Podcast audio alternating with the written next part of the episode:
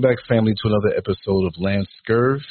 Just want to say if you do not see us on social media anymore, you can always come to lancescurv.com, lancescurv.com. You know, these days there's a lot of censorship going on. Some people can talk about certain things and other people can't talk about certain things. And that's what they want to do. But you'll always be able to get the work on lancescurv.com. Almost 22 years of work, um, almost 23 years of work, excuse me. And, um, like I said, it's, it's, it's getting crucial out here in these streets. So we got to do what we have to do. On social media, it seems like we're slaves on the plantation and masters looking over us. So we have to sing the instructions on how we're going to break off the plantation if you haven't already broken off the plantation already. Well, today we're going to have a very touching subject, something that's very crucial that we need to speak about. Because lots of times we expect mothers to do the right thing and fathers, but it's something that's very special between a mother and a son, yes, he carried him for nine months. But a mother and a daughter, a mother and a daughter, that is your first example of womanhood. That is your first template of motherhood. We refer back to our childhood lots of times, and things are supposed to be right. But oftentimes we have mothers out here who don't do the right thing. Oftentimes, and I've experienced not in my own household with my mother, but I've seen it in young ladies that I've dated, people that I've known on different level, levels, from acquaintances all the way up to friendships. With that little girl or that young lady or that older woman, no matter what the chronological age, still feels the pain of an emotionally unavailable mother who also was emotionally abusive. Well, today we have Sister Robin. We've been talking for a while. She's here with us and she's going to share her story. And it's going to be very therapeutic for her. And I told her that she doesn't have to hold back. This is your story, Robin.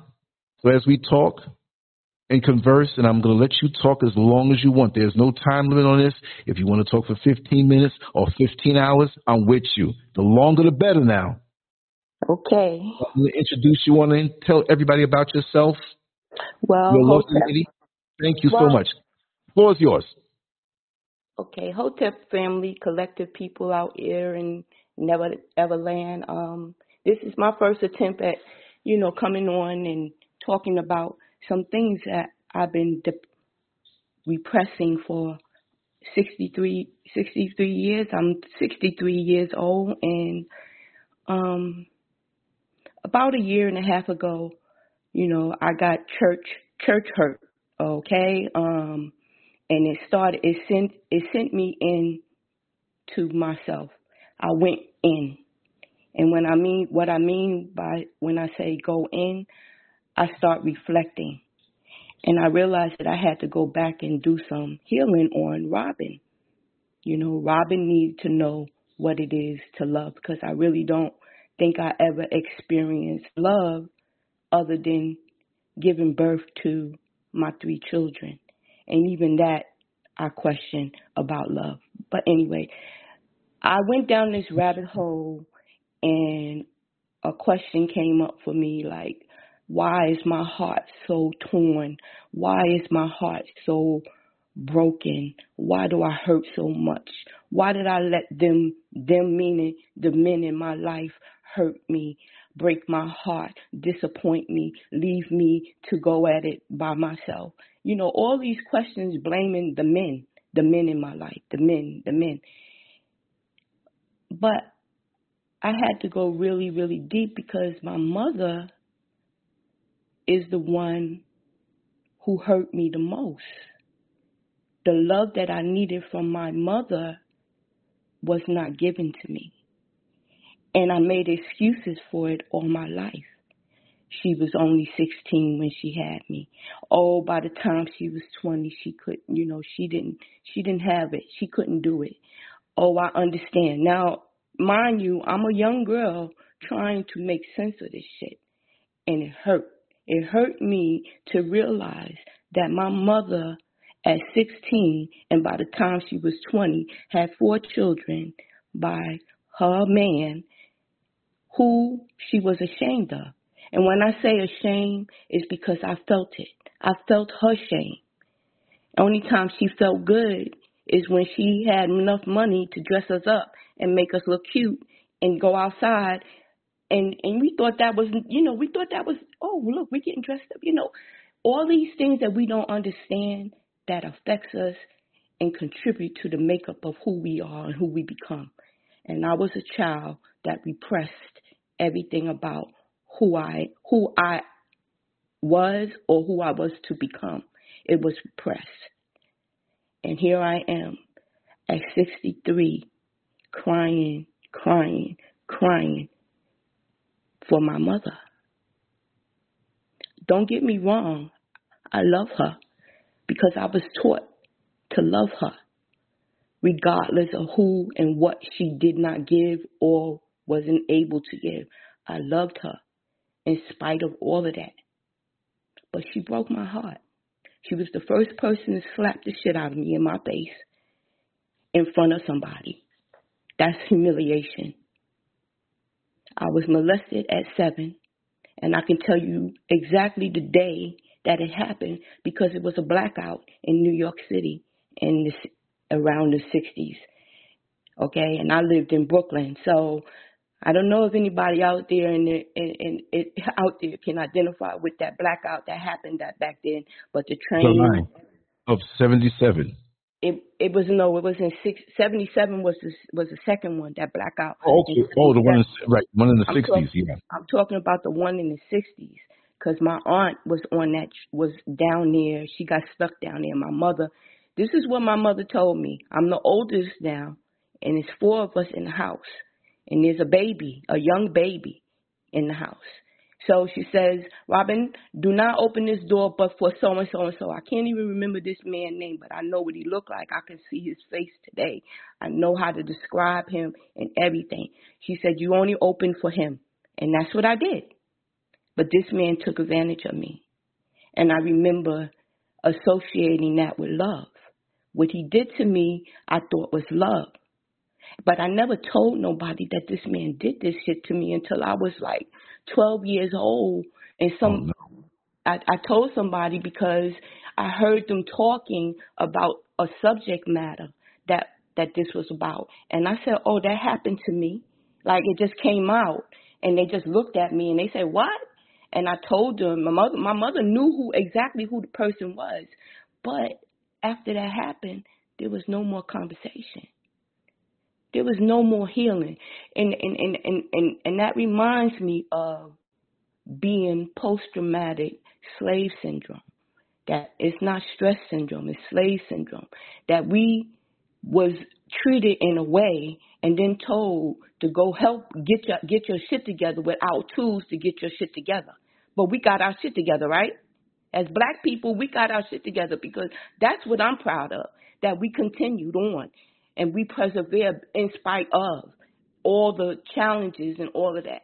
But to say that being on the being that she was my mother, you know, the concept of motherhood, the mother, even though she was 16, it's something that happens to you when you carry a child. You connect with it or you don't.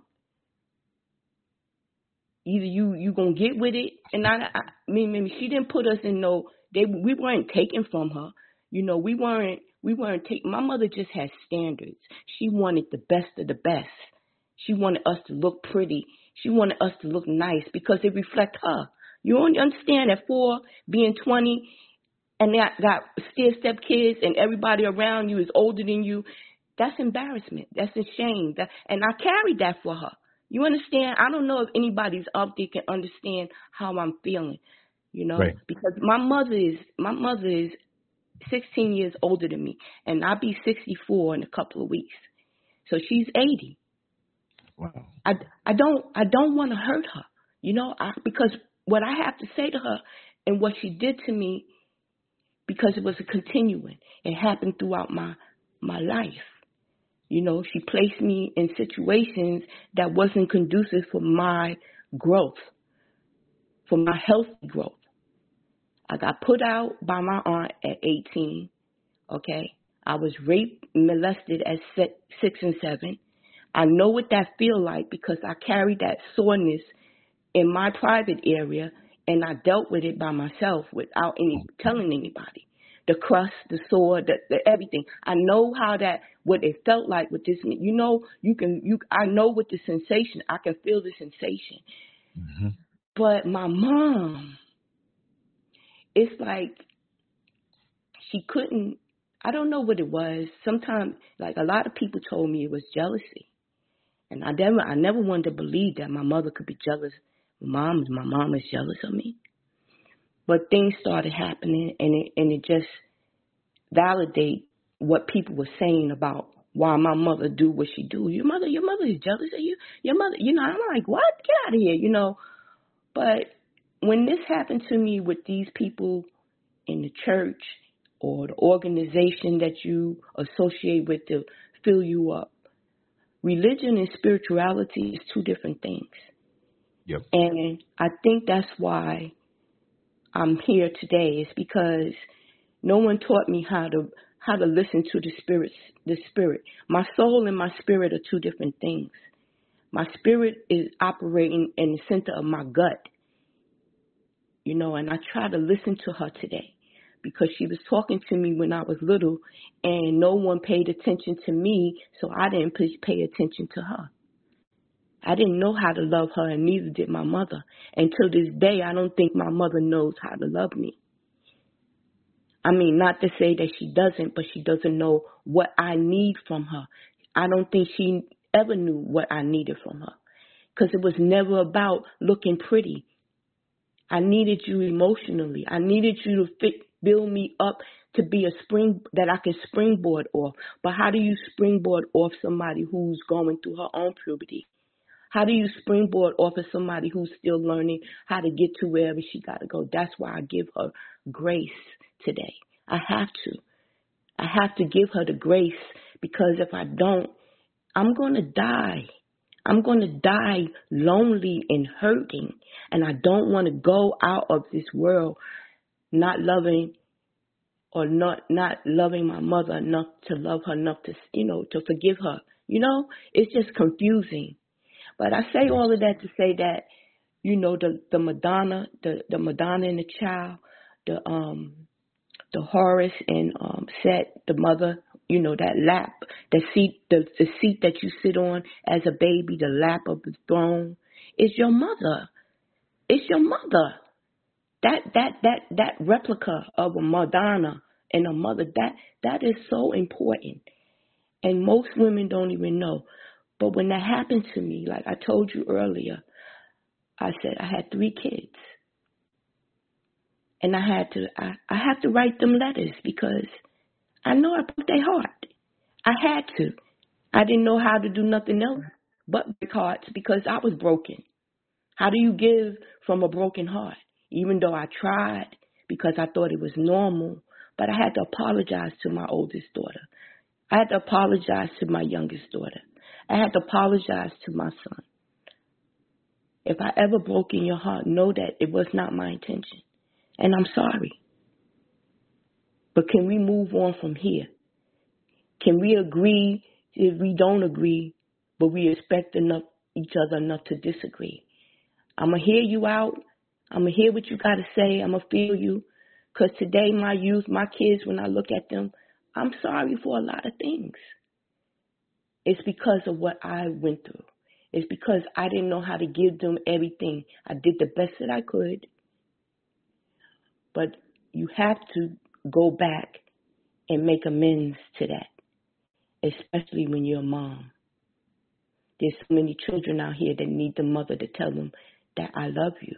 I love I love you. I didn't call my mother mom when I was little. I called her by her first name. Joan. That's my mother name. Joan this, Joan that. And then one day when I was little, I was like, why am I calling her that? Why can't I? Why, I'm gonna call her mommy. I made up in my mind that I was gonna call her mommy. Not that she told me to do it. I did it because you my mother.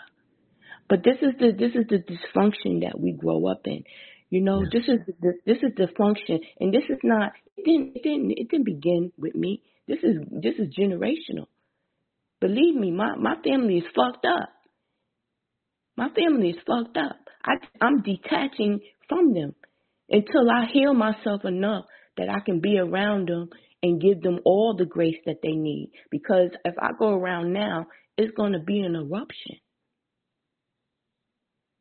Because I didn't like it when it was happening then, and I don't like it that it's still happening now. And if y'all can't elevate me, if y'all can't get with my vibration and where I'm going, I can't be around y'all. I'm not coming to the family reunion just because to be the family reunion. What we doing? What are we doing as a family? This family is is not healed. It's broken. It's dysfunctional. And the matriarch and the and the patriarch is gone. Grandfather, grandmother is gone. You know those people, and even them, they didn't get it right. But you got to pay homage to them because they done crossed over. Whatever little bit that they can give me, I'm here to listen today because they wasn't saying too much when when they was here. I mean, they wasn't giving too much guidance. I had to watch. So I'm a I'm an observer. I observe behavior. I that's how I get by. I observe behavior, and that's how I did it all my life. But I always trusted in the Creator. I always knew that there was something more more stronger than what's in front of us.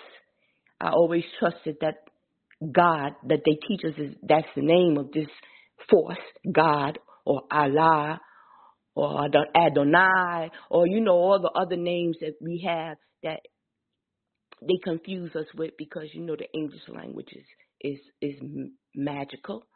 Is is it's trans it trans it, it you know it puts us in a trance half the words don't mean what they really mean. So we be talking. You have we have to be very careful about how we speak to one another.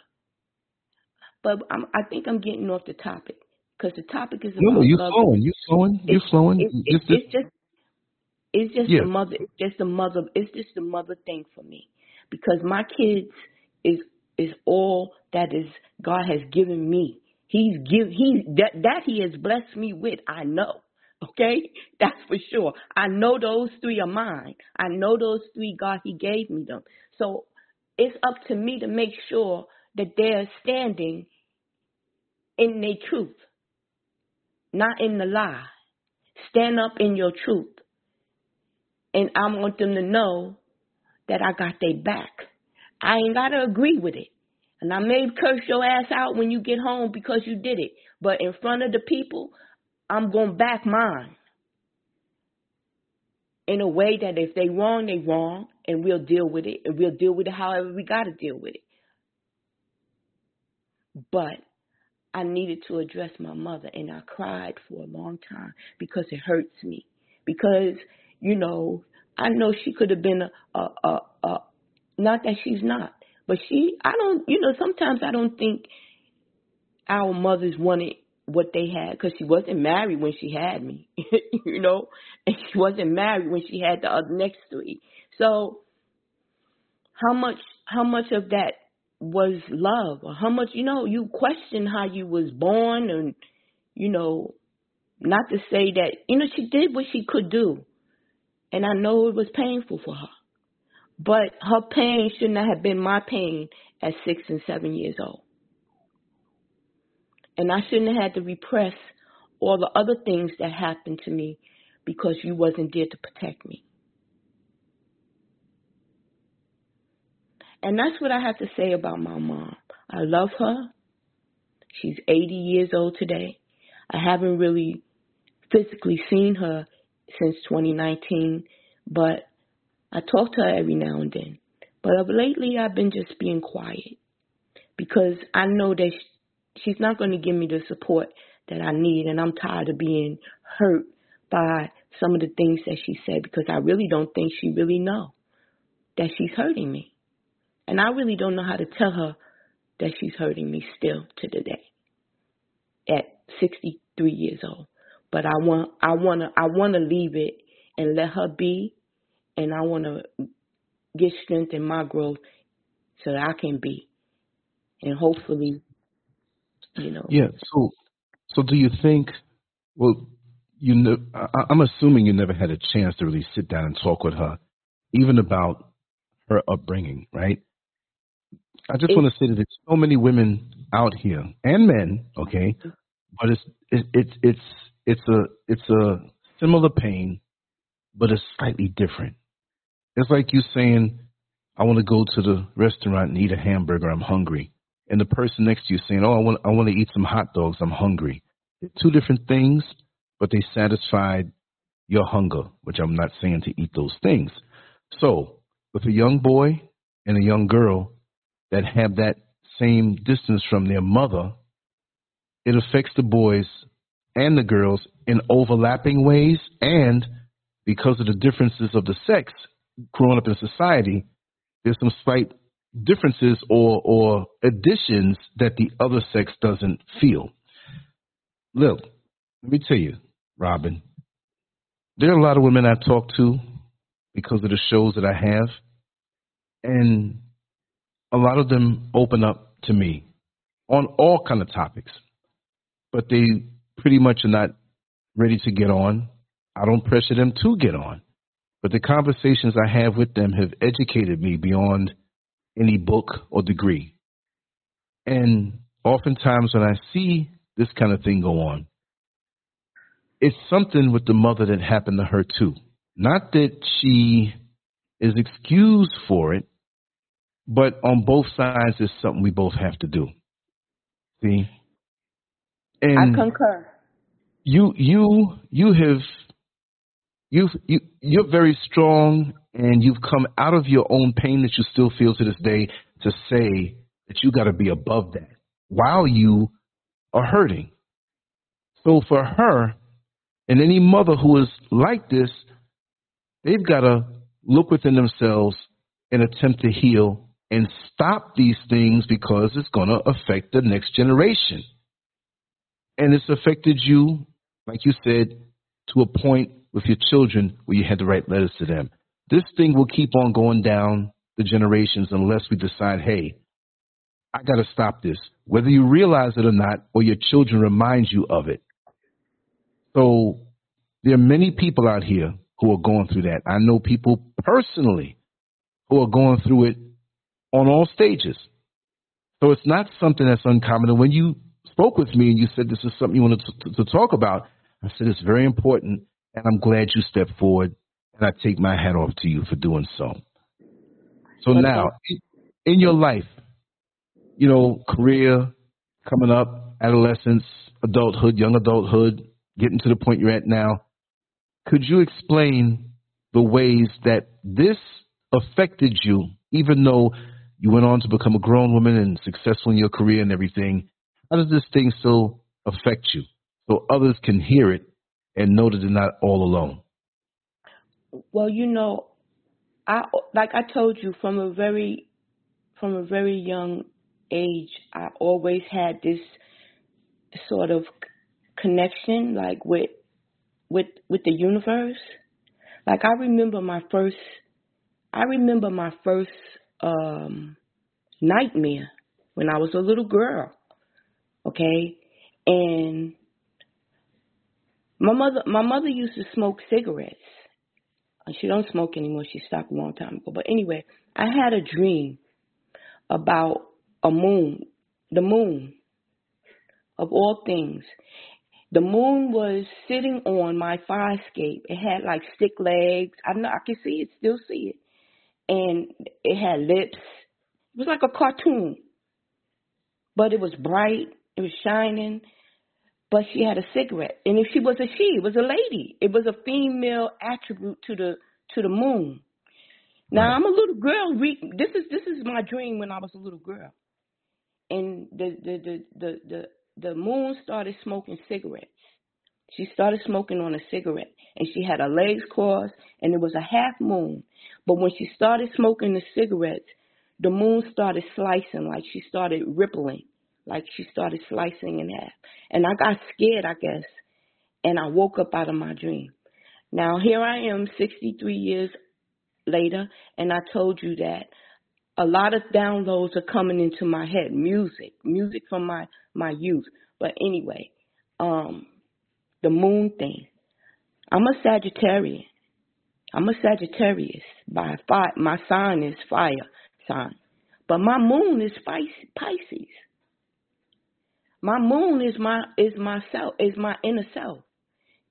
My moon is that person that I repressed all these years. So what I'm saying is that how the universe protected me to get to where I'm at so I can realize and reflect and connect dots for me. It ain't for every it ain't not for Joe Blow next eh, you know, across the street. It's for Robin. You know, that moon, my mother's a Pisces. My mother was born under the Pisces sign. My mother was born with a veil over her face, but she's scary. She's scared of her own self. So whatever, when you ask me what happened, like if anything happened, what I had to do for me, I had to, I had to keep going. I had to say, you know, it's gonna be okay. I've been I've been telling myself you're gonna be okay from when she from a little girl when you know I couldn't go outside to play because I ain't have sneakers.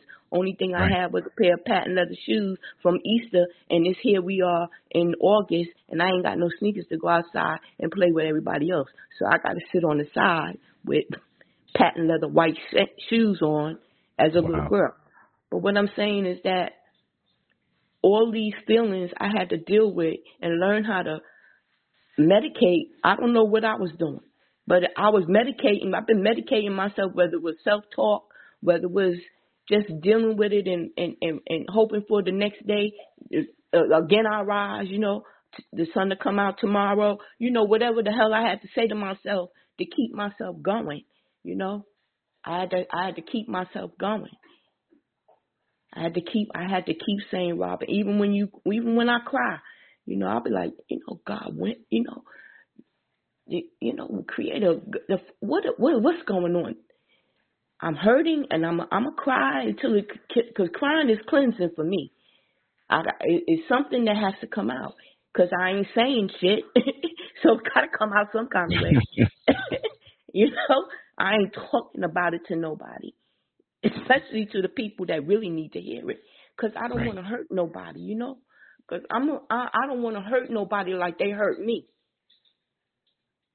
But you know, and sometimes, sometimes you got I got to learn how not to do that because I've been right. sacrificing. I've been sacrificing my feelings all this time for everybody else to be okay, and I'm over here dying. This, this is this is this is what I'm trying to say, right? You do realize that. You don't have to carry that burden to be the one who keeps the peace. You see what I mean? Like, you have so much love inside of you to be so considerate to not want to hurt other people's feelings in your circle. But you can't carry the bag the whole way. But it's I'm not. Like, ca- but I decided to not carry the. I'm. So, I, am i I'm accepting that I, I they hurt me, but I'm right. also accepting that it's better for me to love you from afar. I don't have to be up in your face or be around the corner or be in the same city to love you. Okay? Love can reach many across many oceans. You ain't got to be up on it. And I offer that to the person that means that much to me. And that's my mother. My mother is the person that means that much to me. Because because I understand. I understand her pain. I do. I do understand it. I can understand even if she if something happened to her that she don't want to talk about. I can understand it. But I can't make her tell me what she need to say. She need to come to that. I've been in therapy. My mother hasn't. I've been I've been talking to people, even though they didn't fucking help me. I've been in mm-hmm. therapy. I've been in therapy for the past twenty fucking years, to tell you the truth. And I just stopped looking at these motherfuckers because they gonna make they gonna make a book about me. That's mm-hmm. what the hell they gonna do. They gonna take notes and then go out and write, write a goddamn bestseller about me. Cause I done divulge all my pain. Y'all can't help me because I have to help me. Y'all can't I y'all can't know this pain because y'all don't know what it is. Y'all can identify with it, but you cannot know it like I know my pain. So when you ask me how, I've been I've been telling Robin, get up for a long time. Even when she hurt, get up. Go outside in them patent leather shoes. Just don't go run down the street. Stay on the stoop. Stay on the stoop so nobody can see the patent leather shoes. that was That's not funny, but I know why you you have to laugh at it in your healing. I understand. It is. It is. It's, it's it's not funny, but it's you know when you look back, shit, I was out there on that stoop acting like an old woman sitting on the stoop with patent leather shoes on. And the only reason I was sitting my ass down is because I couldn't play in patent leather, and they was hurting. mm. But you know, you know, I saw like I saw my mother's pain from a little girl, and when I say a little girl, when she sent me to the store to get something for her, I went to the store. I'm gonna say this last thing, and I, you know, you can ask me what what you want afterwards. But I went to the store. It was a drugstore. It was right across the street from where we lived, and she sent me over there to get something. Anyway, I went into that store, got what she got, and walked out there with this. I stole something, but I stole. I stole something from my mother. And I, and I, went, I went and gave it to her. Whoa. and she said, You you take that right back to the store.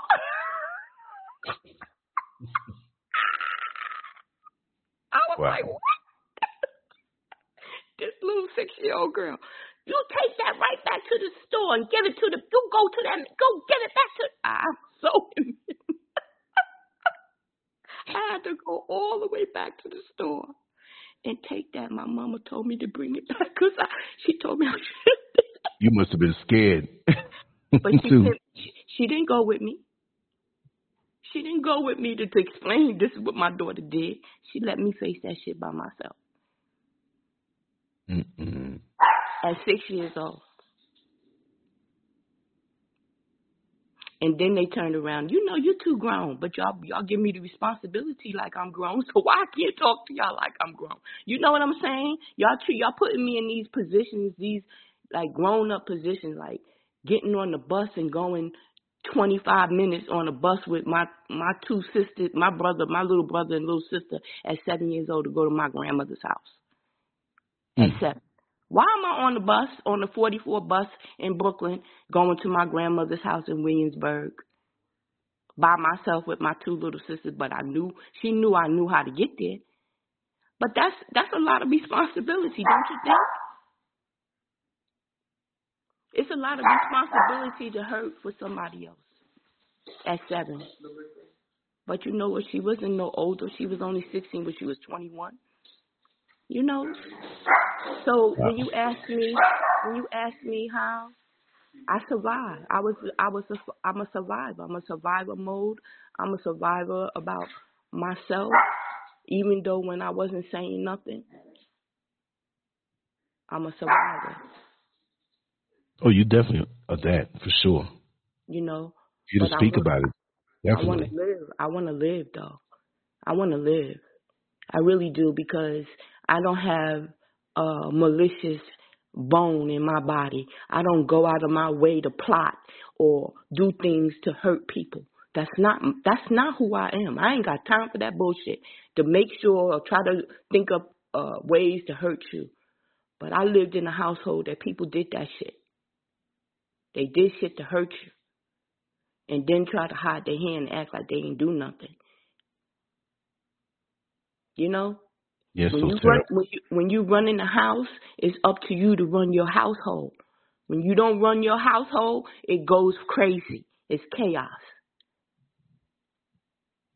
Just a little. It don't even if you let it lack a little bit, it's chaos. Shit happens, and the, somebody is going to suffer from it. Somebody, and I was a scapegoat in my family. I was the oldest, you know, so she had kids and I was pushed further and further. You know what I'm saying? Mm-hmm. She forgot about me, but I still was that one. I was that one she called every morning. I was her right hand. I was that one. But she did not do enough to protect me emotionally, physically. She didn't do it. She didn't. And I just went about life thinking that I wasn't enough for nobody. I didn't have a lot of friends. You know, I know. You know what? I I looked at my birth chart. You know, you do mm-hmm. or, or do you look at do you do you do your you know your birth chart and everything? Do you? Well, I, to, to be honest, I've never had to really do it because so many people know my birthday. They just send it to me. Oh, I okay. got hundreds of them, but I know what you Oh. mean. Though. But I'm just saying that when I looked at my birth chart, because I never did, I never really did, but I always was attracted to numbers, like you know the const, the, the the the zodiac, and because a lot of it is related. You can relate it and cross reference to the Bible. There's a cross there's a cross reference to it, and if you look at the wheel, it's a lot of stuff that I'm just opening. My mind is opening up to, and it just make you know, make it make sense. You know, it's just make it's like connecting dots for me. And it's happening in real life. It's like it's happening now at 63 years old. Not that 63, I don't want to get hung up on that number because as long as it happens, it happens, you know? But I've been on this, I've been on this for a long time. I just was not listening to Robin because everybody tell you to listen to your head instead of listen to your gut and your gut got more for you than what your head do because what what they put in your head is a lie. What they teach you, most of this shit is a lie. But how you feeling? You ever felt something and you don't know how to say it, and then maybe years later you understand and you somebody say something, and say, "Oh shit, I got it." hmm You know, my my one of my aunts, you know, she tried to embarrass me one when I was a teenager, and uh, she introduced me to a boy. I, I must have been. It was before I graduated high school, so I was 17, and she, this boy to her was cute. It was she, he, he, he was cute to her. Maybe she liked him. Shit, I don't know. he was younger than her, so he, oh, let me introduce you to my niece. You know how that go, right? Yep. Okay, so I meet him, and uh, he, she, you invite him over. You invite me to your house. I come in your house, and we, this boy, I'm just sitting there being a teenager, you know. She gonna get cute and talk about Cinderella, Cinderella, trying to embarrass me because it's it's twelve o'clock. Oh, damn. It's twelve o'clock, and she want him to go home. This your fucking house. Why you don't tell the nigga go home? You invited him over here to meet me. Anyway, then after she leave, this is one thing she said to me, and I, Lance, when I was 17, I looked at her like, what the fuck is this lady saying? She said, she said, you know, too much too soon. Not, like too little too late. Mm-mm. And I was like, what the fuck does that mean? But you know what? I know what that shit mean today. And it's one of my favorite lines. Too much too soon is like too little too late. Don't come to me with the bullshit. Don't come to me with nothing. But I still love my mama. Even in all her, but I just can't. And I think she knows. I think my mother know that I know that how she treated me was fucked up because she stays her distance, you know. You know how some mothers call their daughters. Mm, That that ain't my mom. Cause I'm I don't know how to curb my tongue sometimes, and I don't want to say nothing to hurt her. But I have a young family. You know, my mother was 16, so her siblings. But I grew up in a house that had there was 13 children from my grandmother in the house already. She didn't have the other two yet, but there was 13 in the house, including my mother. And then when I was, but I had to just, I just wanted, I just, I just knew I wanted, I wanted better for myself. I wanted better, but I don't know. I'm still looking for better, but I'm satisfied. I'm, I'm not, I'm not, I'm not where I want to be, but I know I can, I'm going to get there. I know that I'm going to make sure that my children, even though they're grown, I want to know, I want to feel like if I die, whenever I do, that they're going to be all right. Even if, you know, if they go before me, I don't know. Whatever, how, whatever. I just want to, I just want to know that they self-sufficient. If I Right. know that they self-sufficient, I'm good. I'm good. I'm good. I'm good. That I don't love no one more than the other. I love y'all all, but y'all all need from me differently, and I recognize that.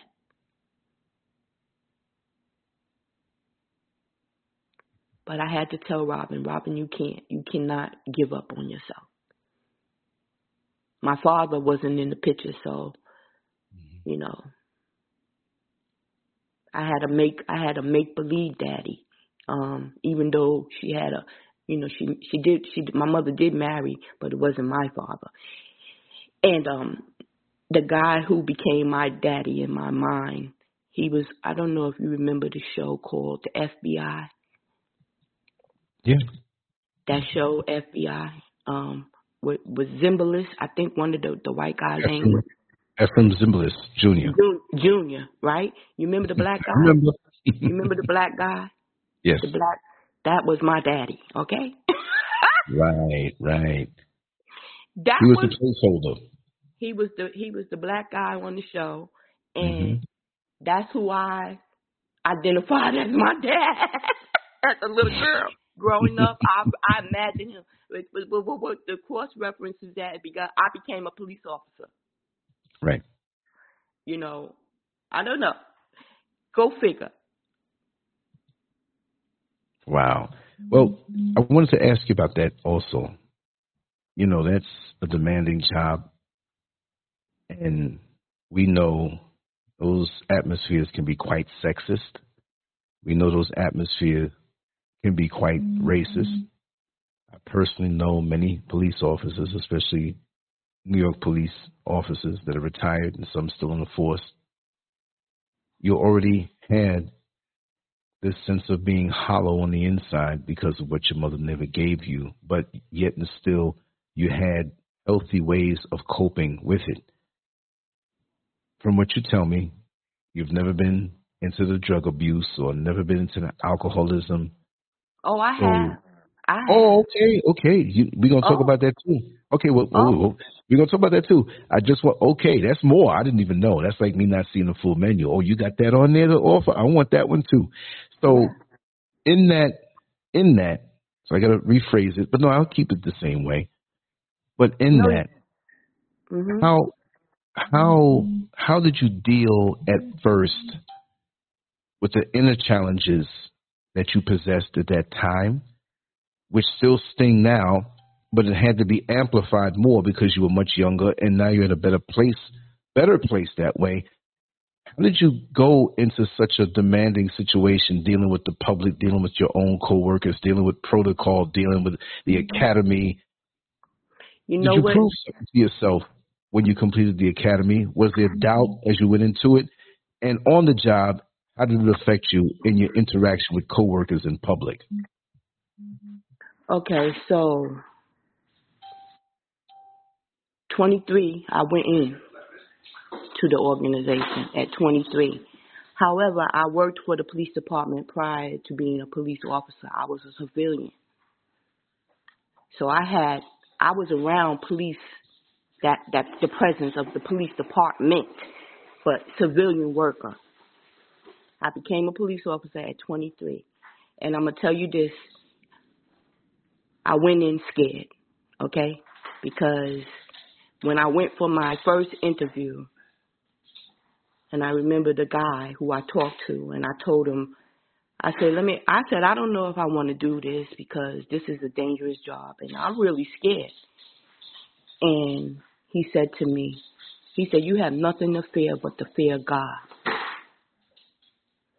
That was my determine that how that's how I made my decision to go on to the police department. But I went in as a transit police officer, not a regular NYPD officer. So what that means is that during that time, huh? No, explain this for everybody, but I, I understand because I Yeah. I was in New York City at that time also, you know, in that transition, you know, before before it actually. But go ahead. Yeah, but it was housing. Had they had they they had their jurisdiction, transit had their jurisdiction, and the NYPD had they was all operated. They all had their own chiefs, and you know what I'm saying. Yeah. Um. So we had to go to NYPD. Everybody, housing, transit, and NYPD. We did our most of our training at the police academy, but then we transit and housing had to go extra. They had to go to the academy because at one time we we trained separately. But when I became a police officer, everybody went to NYPD and trained, and then we went and got our extra training separately after we graduated. So we had to do extra. How did I deal with it? With uh with the sexism and all of that shit? Cause I didn't know. That's how I dealt with it. When you're naive, you don't know. So you deal. You just be like, oh shit. It's like, oh shit. But racism wasn't something that I dealt I was I knew about. I I mean, I knew black and white, but not like what I learned how I learned it in the police department. Because Tell 20, 23 going through the police I'm going to tell you something. I didn't even know that I was a secret weapon. I didn't even know my own attractiveness. I didn't even know about fetishes. I didn't even know about half the shit. And I had a baby, okay? I had a little girl that was three years old. That was one of the main reasons why I became a police officer because I wanted to give her more than what I, you know what I'm saying? I wanted to Right. take care of my Right. child because wasn't no fucking body else doing it. That's what I wanted to do. I went into the police department and I realized what sexual harassment was right there in the academy. Okay, when I was running, the, the, they said something about my my breast. You mean You need to get a better bra. You need to get a better bra. Your your breast in front of everybody now. the men? The, The men are saying this, the instructors, the men instructors. So they're bringing attention to your breast. That's obviously you have. You're a woman. You're gonna have titties. I mean, like, what's what, what's wrong with that? Exactly, exactly. England, you you. You need to get a better breast. Your, your your your breast is jumping up and down. I was like, oh my god, because you know that was a that was that hurt me because my mother again bring me back to my mother.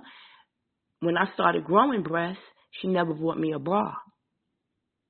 So when I used to go outside and play, the little boys is, is you know, one little boy, Robert, why, why you always jumping up and your titty, your breast is jumping up and you know, you know, stuff like that. Right. So when he did that, he caused attention to me, but I couldn't jump out the line and not run. I had to continue to run it. When I did push-ups, you know, you, I, I- you know, this is my first, this is my first time going at uh, a rigid, a rigid um, exercise. Yeah. Yeah. It's the first time. I mean, when I came out, I was like a fire hydrant. I mean, I was built. I was, you know, you know, I was tight. but you know, I'm doing push-ups, and this, this, this, this motherfucker coming up to me. What you doing? Get up off the floor. What you doing? You having sex with the floor? Get up off. The, I mean, you what? Kind, brothers behind me. I'm doing squat thrusts, and they even damn, she do a mean squat thrust. You know, shit oh like that. God. I'm in the, I'm, we working out, and this motherfucker made sure, this nigga used to make sure he line up behind me because he wanted to see me do my, he wanted to see me do my squat thrust. Mhm. But, um, I still went through all of that, and then I went to Transit Academy, and these these motherfuckers operate on a whole nother different level. Cause they get away with shit that NY they couldn't get. They probably would never get away with with NY N, NYPD. You understand? Because they they own little shit. It's just like any any other organization. Everybody, you know, the rules may be uh, supposed to be the same, but how they're administered and how how it's getting out is different. It's like every church you go to, every whole every every church has its own energy, right? So it's certain things that things was happening. Like there was there was one person. Now first first coming off coming into the police department, I don't know these people. I don't know these people. I'm coming in work trying to work learn. Men coming in. One man, uh, he wasn't even he was he. They retired him. He was a retired sergeant, but he used to always come up to the to the transit academy, and he singled me out. This nigga used to come out and find out where I was at on patrol. I'd be on my going doing my work, and all of a sudden he pop up. I'm like, what? How you know? You know what I'm saying? These people were relentless. These, uh, but I didn't know. The women was even even. Don't be don't be beautiful and not not not know you beautiful, because when you. maybe it's good that I didn't know I was kind of cute, cause I all of these, all of them should have got my ass to kiss. Every last one of them. I had one sergeant call me up at my house and tell me how he wanna. He wasn't even a sergeant. He was a lieutenant. How sexy I was. How he wanted to have oral sex with me. I was like, oh my God, are you a lieutenant for real? And he was like, you know, that, I mean, talk. This is these. These is what men was doing. And, and he didn't fear any retaliation, like for sexual harassment. I mean, I'm because taking it that you you, you kept your relationship professional before, so he just came out unwarranted and just called you in your private residence, your private At phone. My private residence. I was living with my mother.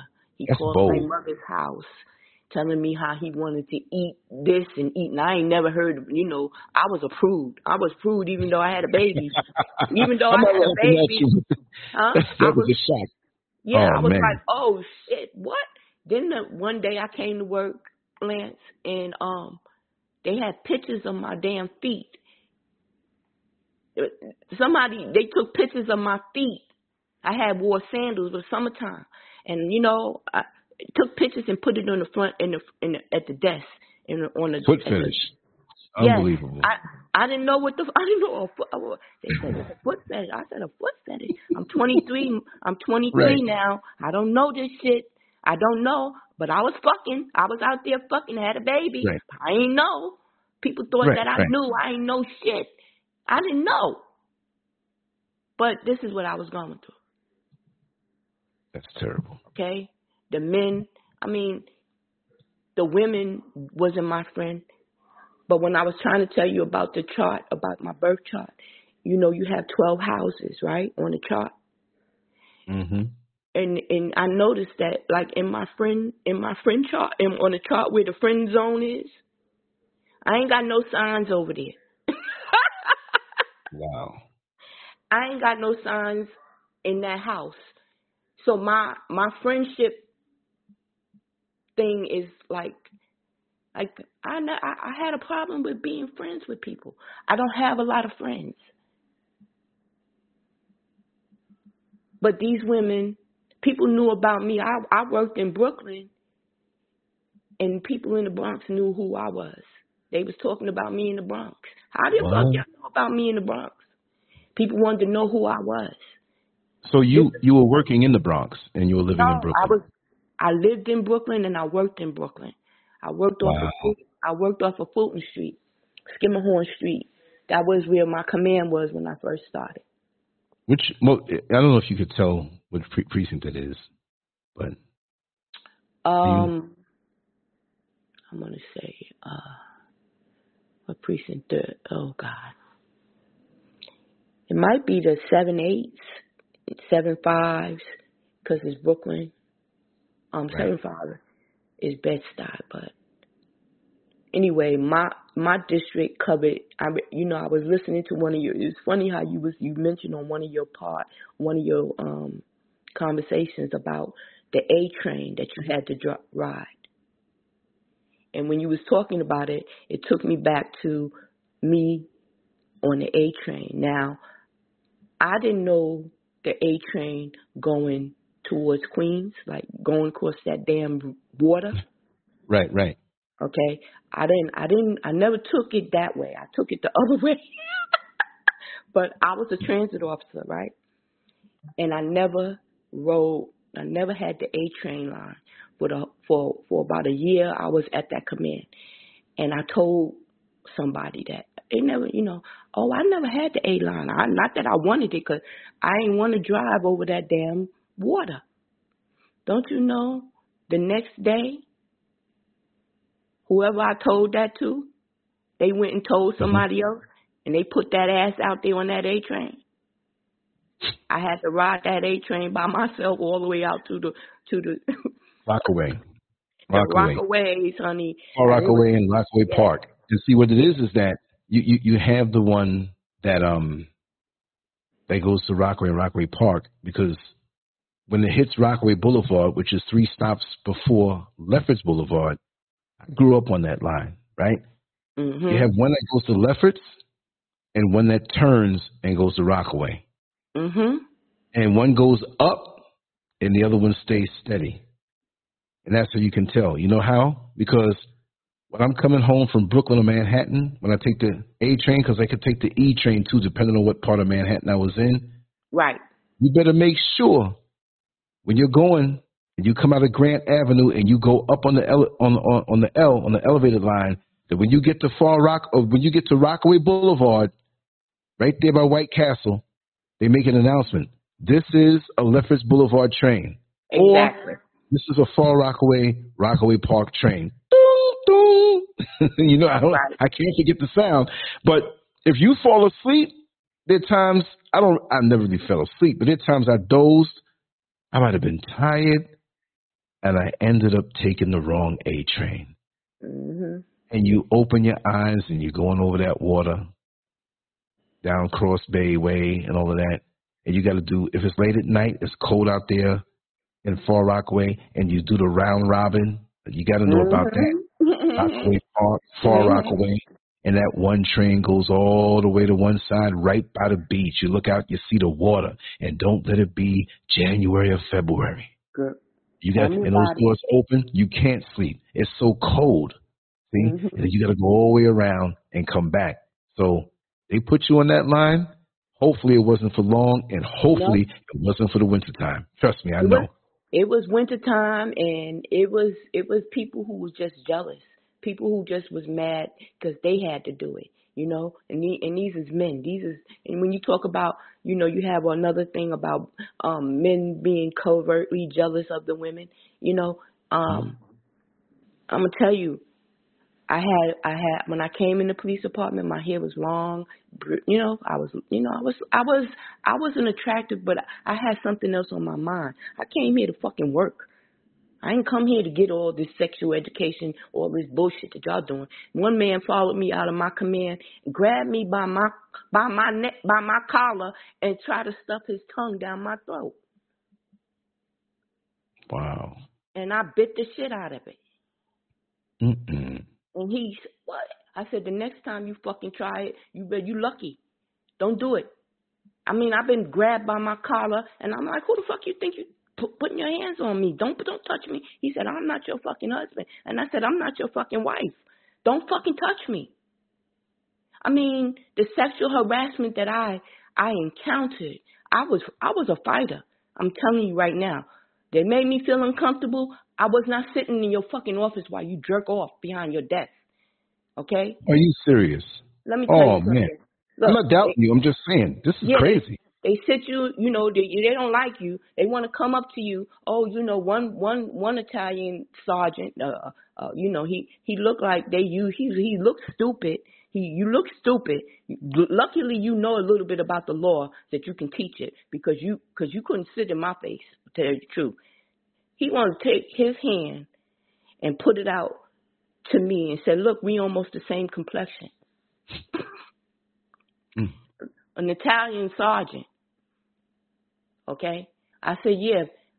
I said because of what what what was what was his name? Was it was it Hannibal who went up in there?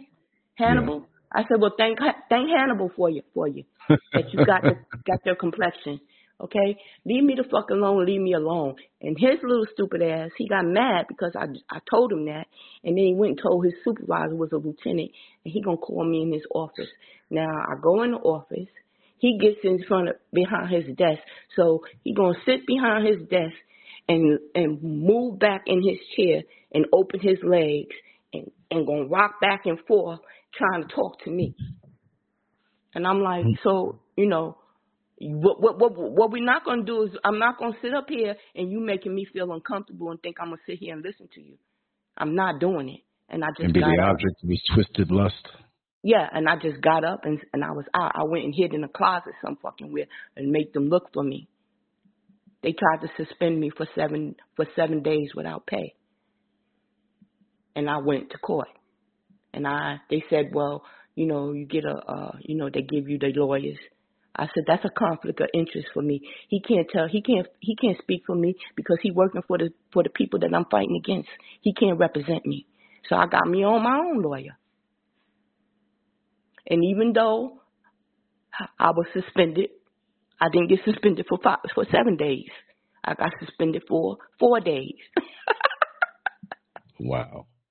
But my my thing is these people I made these people people they were looking at my I mean I didn't understand it I really didn't it was it was it was it was just uh, uh, I didn't understand what was happening you know I'd be sitting in the in the room and and everybody's supposed to be working I look up if is one white boy looking at me and I looked up and I caught him staring at me and I'm like what are you looking at he said I wish I can under I wish I can know what's going on in your head I said what you want to know what's going on in my head? You looking at me that goddamn hard. you want to know what's going on in my head? Why? Prompt people. I'm waiting for the bus stop. One one sergeant. He know damn well he didn't was supposed to be getting on that bus. He got his ass right on the bus with me. He got off a couple of stops later.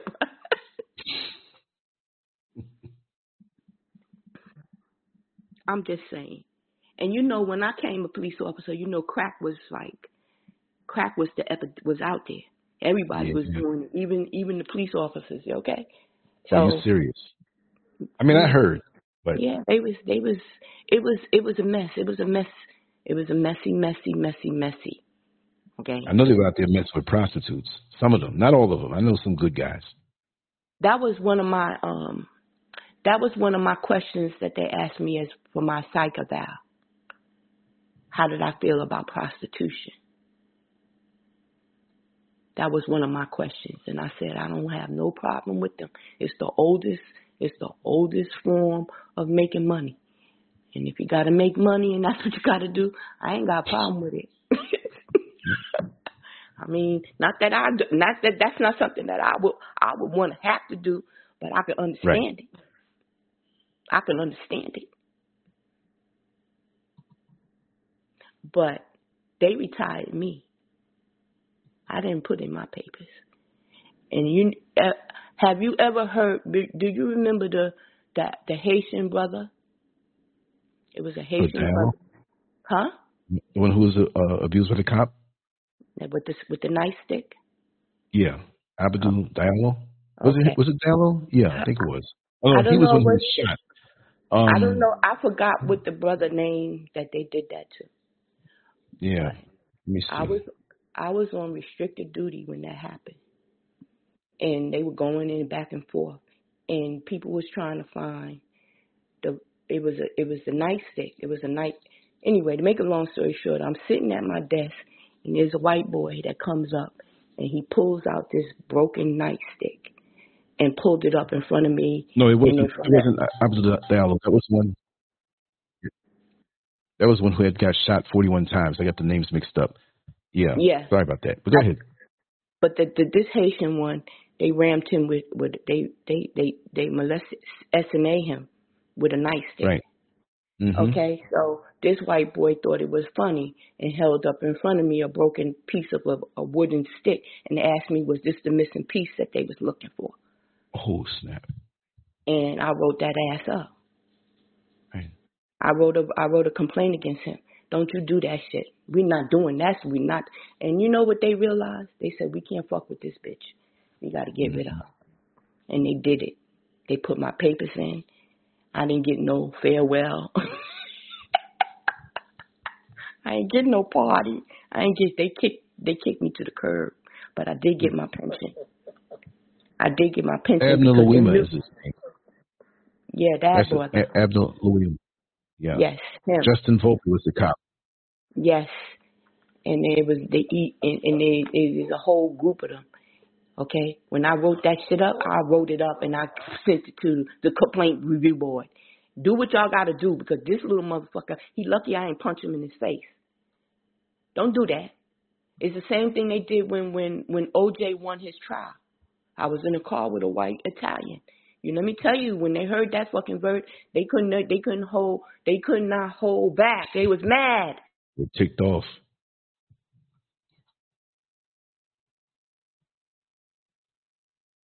Mm.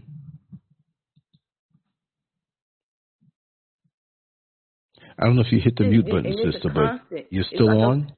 Huh? I don't hear you. No, I, th- I thought you um might have hit the mute button by mistake.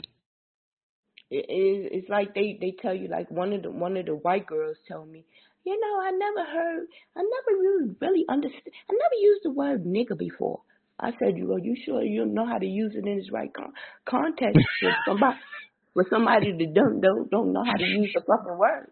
You sure know how to use it in the right sentence and shit. The fuck you talking about bitch? You know? I i cut off all my hair. Let me tell you i went bald girl. I went bald. And after I went bald, I started locking my hair. While I'm on patrol minding my damn business, here come a brother, a brother, gonna come up in front of me. And no, now this is after I got 10 years on the job, so you know, I ain't got mm-hmm. time for half of y'all. so don't come up in my face with none of your bullshit. He gonna come in, he said, you don't get enough, do you? Now you gonna go lock your hair. You don't. You ain't. You ain't caused enough problem. I said, if you don't, nigga, if you don't get out my face, don't come in my face. This is this is the type of shit that you deal with with people, and that's why I know that it was more than one person, more than one per people that got me out of that department. I didn't get no variable supplement. I was three years short of retirement. They didn't want to give me no variable supplement. Supplement. That was another paycheck besides your pension that you're entitled to after 20 years. But yeah. So how I dealt with that, I drank. They had I was taking medication, prescription medication, because you can't do nothing else in the police department. And then you know, when it got when I got really when I like when I tell you that the universe responds and gives me what I need, that's what happened to me. I went to rehab. Oh wow. yeah. But I had a part in saying it. I needed help. I really did. I really needed help. And I was thrown, and that's why I say it was during the crack era, because I was thrown in with drug addicts, heroin addicts, crackheads, alcohol, and hear me coming in here, police officer. and I get in front of a group, and I don't want to talk to nobody because I'm, I'm not, I'm not, I don't have a problem. You know what? I'm not an alcoholic. I didn't think I knew I needed help, but I wasn't an alcoholic. you know, you can't. Them them people in that circle was all women. They said you're not coming up in here acting like you, Miss Missy, Miss Missy. Who you think? You know, the girls gave it to me, and I was like, I said, I cried. I was in a fetal position all night. Them girls was them girls loved me to back to normal. That's how broke I was broken. That's when I knew that my healing was starting to begin. But I wasn't paying I didn't pay attention to the my gut, what my gut was trying to teach me. I just kept repressing, you know, everything that I should have been dealing with. I just kept repressing it. I just kept repressing it because I needed to keep going to work because I needed to keep taking care of my kids. You know? So I couldn't Right. deal with I couldn't deal with certain things. But I was I knew enough to knew that I needed help to understand what was happening to me with this with these uh prescription pills that they was giving me. The Valiums and all of that shit and then the Hennessy and all of that that I was drinking. Just to just to numb it. Just to get through. And then I was a party girl, so the music was also healing for me. Music is very healing for me. Almost how- definitely. That's how I heal my soul. Is I listen to old music, and sometimes the old music, you wonder why you liked it back then. You understand why you like it today because it says something to you and it's speaking to you in a way that you can under, really understand. You know, you can you can hear, you can. I don't know. I didn't even I don't even understand it. It's just it's just crazy. It's really crazy because me calling you Lance is a cry, for real. It's a cry for me to really stop procrastinating with yourself. You're doing, I know I'm doing a good job with being with myself, but I've been by myself for a long time. And I don't want to be, I don't want to be by myself, you know, but I don't want just anybody to come in because I'm guarded. I don't want people to hurt me no more. I don't want to be hurt, and I'm not trying to hurt nobody. So, yeah, alcoholism, and it's something that's in my family too. Drug addiction. Um, I was always afraid of drug drugs because of my my father being addicted to heroin. Um, yeah. Yeah, it's a rough road to um to travel, whether it's self or a family member. As many people know here, my brother has always been into substances, my older brother. So I understand a little bit about that.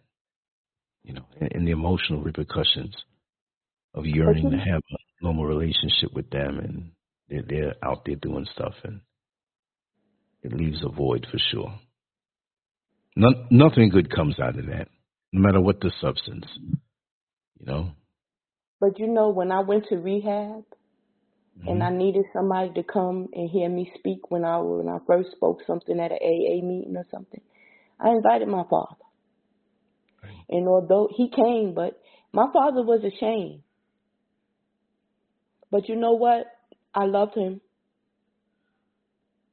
I know him very well, but I loved him. I loved him because I loved I, I loved him because he needed to be loved by somebody. Just like I did.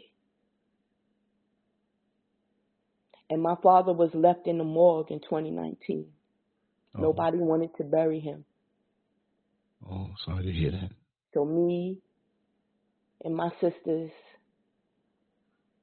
well, I flew to New York and, you know, we went and got the body. He was married. He had a mm-hmm. he had an ex-wife. He had another daughter, but they didn't bury him. So he was destined for what? Potter's Field. Yep. So that was the last trip that I made to New York, and everybody in my family, well, why are you burying? Why you? He's my father if nobody else is going to do it, what the what what what? And this is where I say I can't speak to my mother and her family because y'all want me to hate something that I don't know, but I feel. And what I feel is empathy for him because he's my father. I don't know his story. I don't know what got him hooked on heroin. From what my, from what my understanding, it was my mother's friends who got him hooked because he was a southern boy. So, you know, I loved him. And before I left New York, he was he he he used to watch. I know he was watching me, but he never let me know he was watching. You know what I'm saying? You know how somebody is watching you and they just keeping an eye, mm-hmm. but from a distance, you don't know that they doing. But he he would show up and we didn't know he was there around. But he he was he was hooked. He was he was he was into the heroin and cocaine. That's that was his his thing. But he's deceased. He, you know, we went. I went to um New York in June of 2019, and um yeah, we buried him, and we went to the same funeral parlor that we buried my brother which is was his only son. So, wow. Yeah, my um, my thing with the police department, I didn't I, I, I, I just left, but I was hurt. I was hurt what they did to me because a lot of people was sitting back watching, watching me fall from grace. At least that's what they thought. I had just bought a house. I think I lived in my house for like a year and a half before they retired me. So you could you imagine? Like I was like, what the hell am I going to do? How am I going to do all of this? But like I wrote you, still I rise. I, I still rise like the sun every morning. Even in pain sometimes, even not wanting to get out of bed, I still get up. I still open my eyes. I'm still given the opportunity to make it better. I still have another breath. I still have mm-hmm. time, you know? But timing is everything. On the divine level, you're so right. It's not our time, but when the right time comes, everything clicks. Everything, and that's why when when when when the family when when the family crisis happened with the church going with the with the with the with the with the with the Jehovah Witness organization, and they call themselves family, and then I started looking at my own family. You understand? And if I can allow my own family to treat me like shit, who's to say that this this makeshift bullshit over here, they think they can get away with treating me like shit too. It really, it really wasn't no difference because either relationship is relationship. Either you're gonna put into it or you're not. And what are you willing to bring? It's not it's not a one sided when you have a when you have a relationship with somebody, in whatever manner you have it, it's work. It's not one sided. It doesn't take one person to make it right or make it whole or make it whatever it's going to be. It's two people involved. And there need to be some setup, some. I didn't know all of this shit when I was out there doing my thing, thinking I was grown, thought I knew that. Like one guy, um, like one guy, I was, he's a police officer, and um, you know, me and him used to date, and uh, but after years, he moved here. He after I moved to Vegas, all of a sudden he he's in Vegas too. And um, anyway, make a long story short, a couple of years ago, he he texted me, and he said um, he said something about the sex we used to have, and he said that was the best. That was the best I ever had. I said, really? That's fucked up because I didn't know what the fuck I was doing. I don't know how you. What the fuck was you doing? Because I was like, God damn, if you if you try it now, you might be fucking. You might be. You might go someplace you would never come back. Because if you thought that was the best then, and I know what I know today, baby, no, no, no, you don't. You didn't get the best. You don't even know what the best was. You thought you did. Because I ain't give it to you. wow. That's just how I feel. I didn't have an orgasm until after I had my third child. Really? What age was that? I had my third child at 32. Oh man. And, and she was she was a couple of years old when I when I had the first the first motherfucking orgasm I ever had in my life. What did that do to you? I mean, it was something new for you, but it was so. I mean, it was. Most it was. People... It was. It was awesome. It was awesome. It was so fucking natural. It was so because I wasn't expecting it. It was something that had never happened to me before. But it comes from you and your mindset and where you at. Because a man can't get you there by himself. You got to put some work in that shit too. You can't just lay there. You know, you can't. Just, it's, it it was like I saw stars. I I really I really felt an explosion. So, how did you feel with the person you were involved with? Did that make you? It made me mad because I mean, it made, yeah, because you never had one before. I never had one before, and I was mad at all the other motherfuckers that that I had because I got three kids by three different men, mm-hmm. and none of these, none of them, none of them did it, none of them. But it took a man that was married to do it to me, so wow. I couldn't really have him either, and he was in shit. But I say this to say, you know, all of this um you hearing today with these girls singing about WAP and wet ass this and, and, and dripping hair and juice flowing. Bitch, that ain't true. Don't do it to yourself because I know And I don't know what um, who who doing what, who zooming who, what I don't know. But I had my first one. Nobody cared enough to make sure that I was having that. It was all about just doing it. You know, it wasn't no mind put into it. So I don't really think that, you know, I never really been in love. And I got three kids. I mean, I had love for them, but I don't, I don't think I ever been in love. The only thing I've been in love with is my, I've been in love with them. I was in love with them when I had my kids. I was in love with that. That was a relationship. But as far as a man loving me and me loving him, I don't know what that is. Because I really never let myself open up. Because my mother really never opened up to me to know what that was. And I never seen it demonstrated. I never seen it publicly displayed by her with anybody.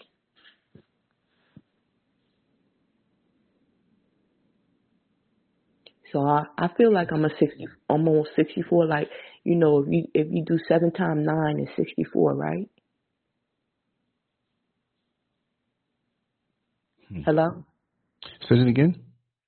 Seven times seven times nine. 63? Is it 64? I think it's 63. It's 63? Yeah. Okay, so I'm 63 and I'm I'm at the end of that seven year cycle. I'm getting ready to go into another cycle of seven years. Mm-hmm. And I'm looking forward to it because I'm at a place where I'm ready. I'm ready as a woman, not a woman king a woman. I don't want to feel like I gotta fight all the time. I don't want to feel. I want to feel like the queen without the king. I need somebody else for that. That's somebody else's job to be that. I mean, not to say that we can't do it, but why should we have to? At this, at, at, at 64, I don't want to.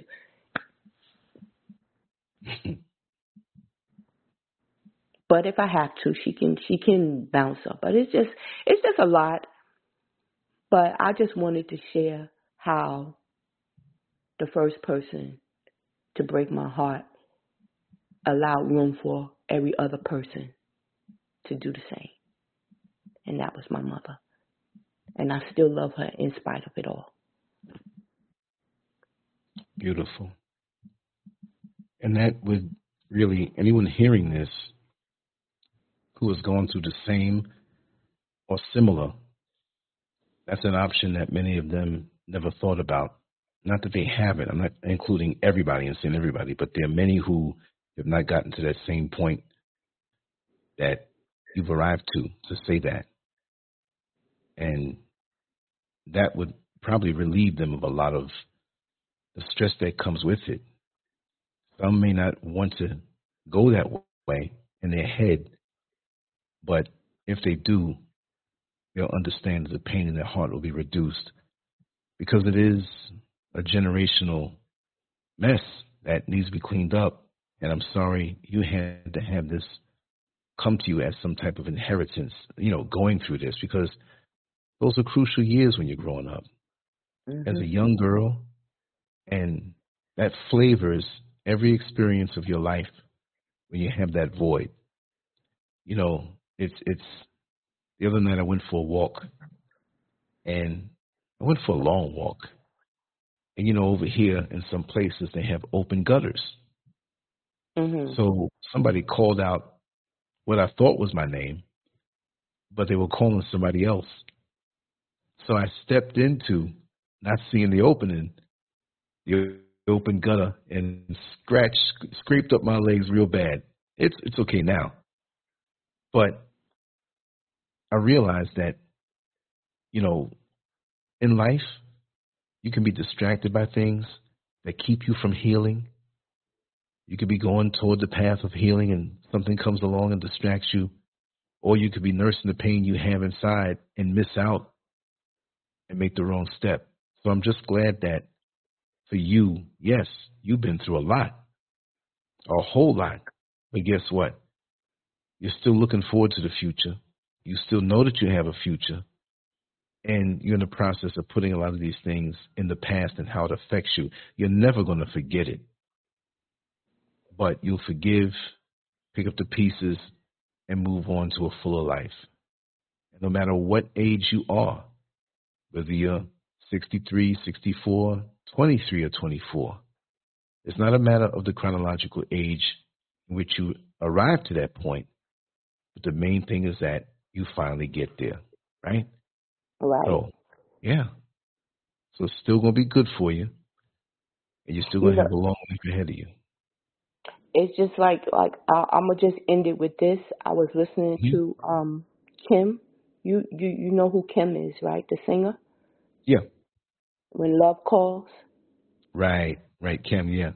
Okay, so that song it has a new meaning for me. You know, when I listened to it back then, you know, when love calls, like, was it a, is it another love like somebody else? But this love that I'm looking for is the love for myself. It's nowhere to hide from when it's when you have to love yourself.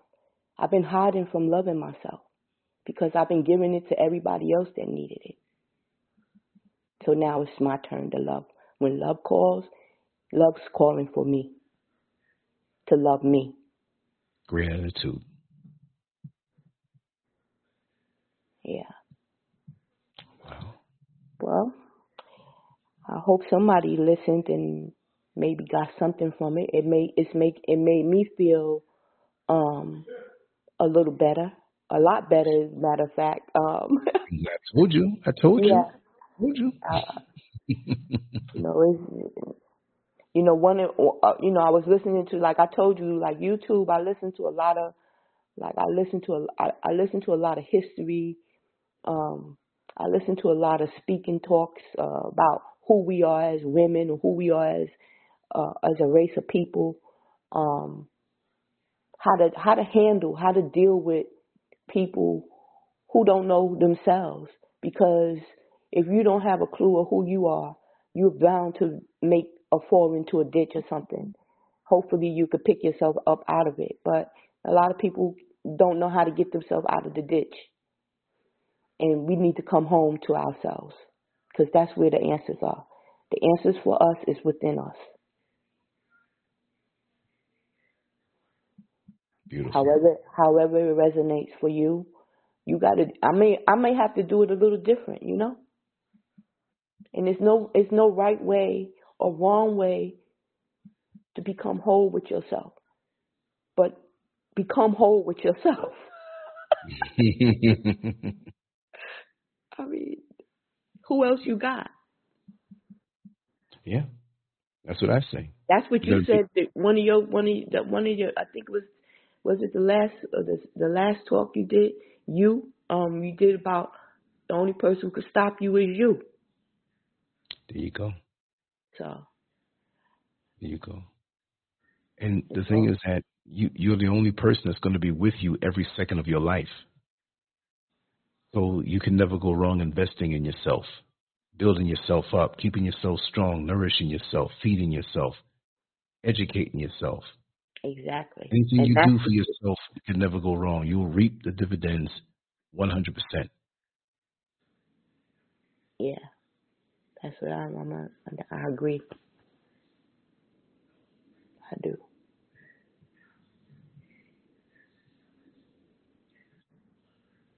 See, it was therapeutic. You see the moments of silence? Mhm. uh, and there's there's things you're still going to want to talk about, and there's things that you're going to say after you say, "Hey, I forgot to say this. I forgot to say about that one," and you can always come back on and do it. You know, and remember, I'm going to say this: you were a little nervous coming on, but when you got into your feelings and got into the things you wanted to share, that went out the window immediately. You know, but I understand. But Yeah, so many people going through this. Yeah, go It ahead. was- I'm sorry. it was it was it was it was a bit overwhelming, you know. Um but it was something that I needed to do not just not just it was I needed to do it for myself. Somebody told me to journal, to video journal as part of as part of my healing, to video journal. Talk about it. You ain't got to send it. You ain't got to just talk about it and listen back to it. You know. So there's a there was there's a lot of platforms that I tried to reach out to, but nobody called me back.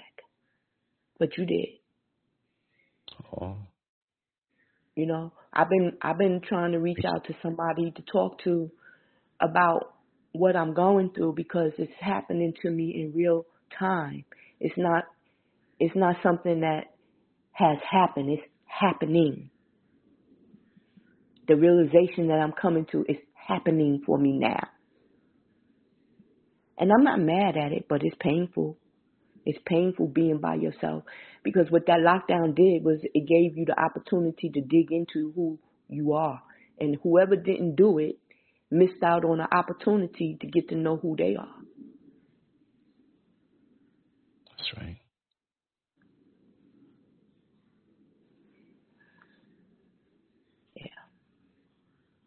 But I I listened to um I told you about Doe, the singer Doe.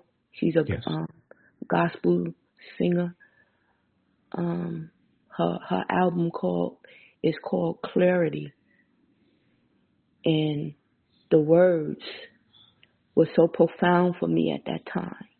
The healing that I got from that from that whole album, the whole album. I'm not just talking about one. Um, and as I began to open up my third eye or what you know you know the jesus part i had to, the jesus part i had i was having problems with. But other than that the message that she was singing that she was saying it helped me heal. It helped me get through. It helped me sit in my shit even though it was comf- uncomfortable so that's why i like music you know Zoom, Zoom. I like to fly away. Deja vu. Mr. Magic is one of my favorites. You know, those are the things that Sun Shower got me by the hour. Uh, Oh, don't tell me about wanting you. Oh, Oh, baby. Yeah. Here we go, here we go, here we go. Hey now. Oh, Dr. Look, I know every word on every song on that first album that came out in 1976. Don't tell me about that. Okay. Now you know what he said. I play the fool. I play the fool play for the you. fool for you. Oh, Oh, girl. girl. That's gonna get me over. Yeah. So those Uh, are there's nothing, honey, that I won't do when I meet a girl lovely as you. Ain't it funny what a little love can do? Better than poison, so much stronger, Stronger than than glue. Okay. Ooh. Don't get me started. I That didn't even know you were gonna say that. You triggered me. My brain, I got the song right there, all the words, everything. I don't forget nothing. Oh, Doc- Dr. Buzzard, they wasn't playing. They was not you playing. playing. That album was not playing, and New Birth me- album wasn't not playing either. Yeah. Okay. I'm thinking about you, thinking about you, mama. How about hard times? Close your eyes and rest your tired body next to mine. Nobody knows more than you. That's- that was the These album. hard times that we're living through. through. Yes, but I'm gonna baby. tonight. I'm gonna Yes. be crazy on the blog tonight. We just gonna come out and bust out verbal with it for real. Oh, you Yo. triggered me. Yo, that that that that's like um If you You love know. that, I love you. I love you. If you love that music and that's and you can say the words like that, yo, I know every every- word. I know, I know every, every word. I know every sound in that thing. You know, for for years I play it. Listen, I played that thing for years. Today earlier I played one of the songs. If I had to pick one album, one for me personally, in my formative years, especially coming up, that one right there, and really all of the albums, because the second album bombed, but I love that one too. They I loved was, it. They was they was they was they was on point. I mean, Ooh. her dress the way she, the way they was dressing was similar to, was similar to the Pointer Sisters, but they did what they did was they dropped it. They they got a little younger with it. Pointer Sisters was going really, you know, going in that Yeah. that direction, but they did something. They did the zoot suit thing thing. oh, yo, that girl, that girl who was the lead singer, that baby, I don't know when she was singing. mm, Mm-mm, all of them, they was getting down. They was into that. They was into that. you, you, You know. you tripped me out. You made my night on that one. Well, you go and that's that's some music that you should you should really enjoy. You Mm. that's some music that's some old music that just feeds your soul because it's just giving it to you. You know, Mm. Eh, you know. On all and I was levels. I was telling Yeah. you about um the reason why I brought that up is because I told you that I you know I wanna I wanna read I wanna read tarot. I Mhm. want to read tarot cards. I like that. I like it not because I feel like it's entertaining and but my perspective, the way I want to do it is not like how everybody else is doing it. Like I don't want to come off I want to come off from a black perspective with it. Mhm. Totally. I don't give a fuck who don't like it. But I want to come not to to to give a message to whoever's listening black. I mean, if you come and you ain't black and you can resonate with it, resonate. But this message is it's, it's B1 for real. I mean, I don't know if I could do that, but that's what. But what I'm what the reason why I like I play the fool for you is because the first card in the in the tarot card is a zero card, and the zero card is a fool card, and a fool is a person that's has the opportunity at new beginnings. So I play the fool for you, old boy or old girl or whatever, if that'll get you Mhm. over. But I'm playing this fool because I play a fool many times until I get it right. We all play the fool over and over again. But the fool is the opportunity to get it right. Because in the in the in the tarot card you go from the fool to having the world in your hand. And a fool is a zero. And the mm-hmm. 13 is the devil card. And the 13 card is a four card. If you add one and three, it's four. I'm into that number shit. I like that number because that's a that's that, that's the truth. you ain't numbers is the truth. You ain't gonna you ain't gonna get one and one. When you put one and one, you gonna always get two. The root the root of something is always going to be the root of you know what I mean? Is always exact with numbers. And I like that. I, it just fascinates me. It fascinates me that the the the the, the, the wheel on the um tarot on the um astrological um chart if you look at it, it, it depicts a cross. It depicts a, a, a it depicts so many different things, and I'm like, Right. damn, damn, damn, damn. Had any had somebody directed, but they, but they they tried to push you away from that. The only thing that add up, the only thing that add up to the correct number is numbers, is the world. And they treating us treated like it's not even supposed to be used. They, you know, they didn't want you because you know in the seventies, this the the astrological everybody was hip to the, you know, the sign. You remember everybody? What's your sign? You remember remember that remember that uh song that they said Aquarius, and I my name is Oh, Randy. float on, but a floaters. Okay, okay, Oh. okay. Float on. Yeah. Doom, doom, doom. Aries, and my name is Lance. Okay. no, they didn't say that, but they had everybody. But that's- but and they had a but long had- version, like 17 Mhm. minutes long, I think. Seven. Yes, honey. Yeah. Yes. Yes. Oh man. Yes. I love I love the music. Doom, doom, doom, tsh. doom, It was doom, doom, doom, doom, doom, doom, doom, doom. Look, there's nothing like the 70s with music like that. Nope. They, they, And I was don't younger, know. but I knew, I knew there was, I knew that this was the best music. I knew it. It vibrated right. We spoke to each other. We communicated to each other. And guess what? We weren't calling our women B-I-T-C-H's. Nope. The women weren't saying the men were no good. no. Let me tell you. We If worked toward love and unity and being together. That's what the, but they changed the music and look at us now. This is what pisses me off. Look at look at the asses that's out there now. I ain't never Yeah. seen. I'm like, where where these asses coming from? But But you what know I'm what? saying is that you know, you know women what? didn't. Yeah, this crazy. But do you know about the woman they have in the in the in the in the museum?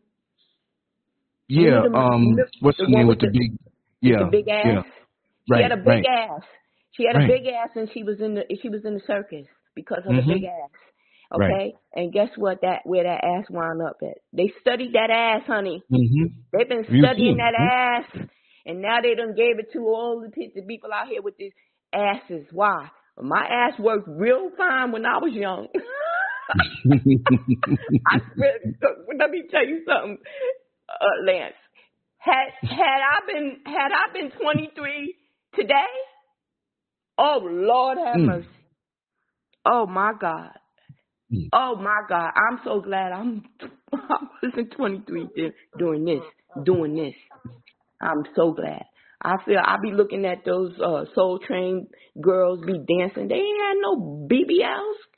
They ass was pop blocking them with their little butts. But it, it's just everything's out of control that way, and it's like the exploitation and and the identity. I, I'm gonna just do a freestyle on that. The identity of the ass. Mm. Like like like how does it go from being the word then conscious, not this paper thin two dimensional word you say because because you're you can quote these whole hotep foolishness. And I'm not saying it's mm-hmm. foolishness. I'm saying people are not living it. People had a sincere desire back in that day. And we still had haters. We still had those who weren't with it. We still had Uncle Toms and Coons, although Tom now I learned it's not the right way to say it. But we had a sincere, we had Right On magazine, Ebony magazine, Essence magazine. They didn't have no asses in it like that. Sepia magazine, late 60s. I think it was discontinued in the early 70s. All of our periodicals. We didn't have the internet back then, but they were decent. The hottest stuff that you ever saw in print was a Jet magazine centerfold, and it was a young lady in a bathing suit. And they asked She me at spreading her 17. cheeks. They Right. asked me at 17 to be in the jet, in the jet, and my mother told them no. Yep, hmm she didn't want me to be in the in the. But I was I was offered um to be posed for jet at 17, but my mother said no. But anyway, I mean I didn't have a BBL. I had nice my my breast was nice, but you know, other than that, it's just that. And then these people who who who was in control of these these different av- these different avenues sold why and sold to the people who who don't look like us Yeah. and then they went and we told them too much about how we survive see i like being the spook who sat by the door you know what i'm saying hmm somebody somebody introduced me to that movie at 17 years old. I don't know who this man was, but he took me to the movies and that's what he took me to see. We never we never had a relationship. I never had a, a sexual but this is somebody that that was an angel Yes. who took me to see he took me to see two different movies and both of these movies was underground. You couldn't go to 42nd Street to the big theater. These was underground movies. You had to go into sloppy, stinky, nasty, bug infested movie theaters to watch them. hmm They made sure. Okay? So what I'm saying to you is that I've been being some they've been preparing me. It's like I'm the female spook. I feel like I'm a, I'm a female spook because I've seen a lot and I know a lot and I realize a lot now. And I'm glad that I'm able to speak about it. That's Like right. I, I talk to my kids. Like I had to ask my daughter the other day. I said, "Are we? Do you understand what I'm what what what what, what we're talking about?" She said, "Kind of." I said, "Well, can you can you share with me where I lost you at? Because I need for you to understand where where I'm at. You need to understand your mother. If you don't understand me, what what what? I want you to understand."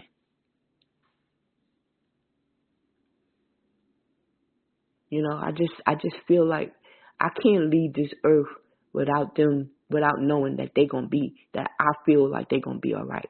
And I don't feel like that with my youngest daughter. That's your mother's instinct. hmm That's a call But to action.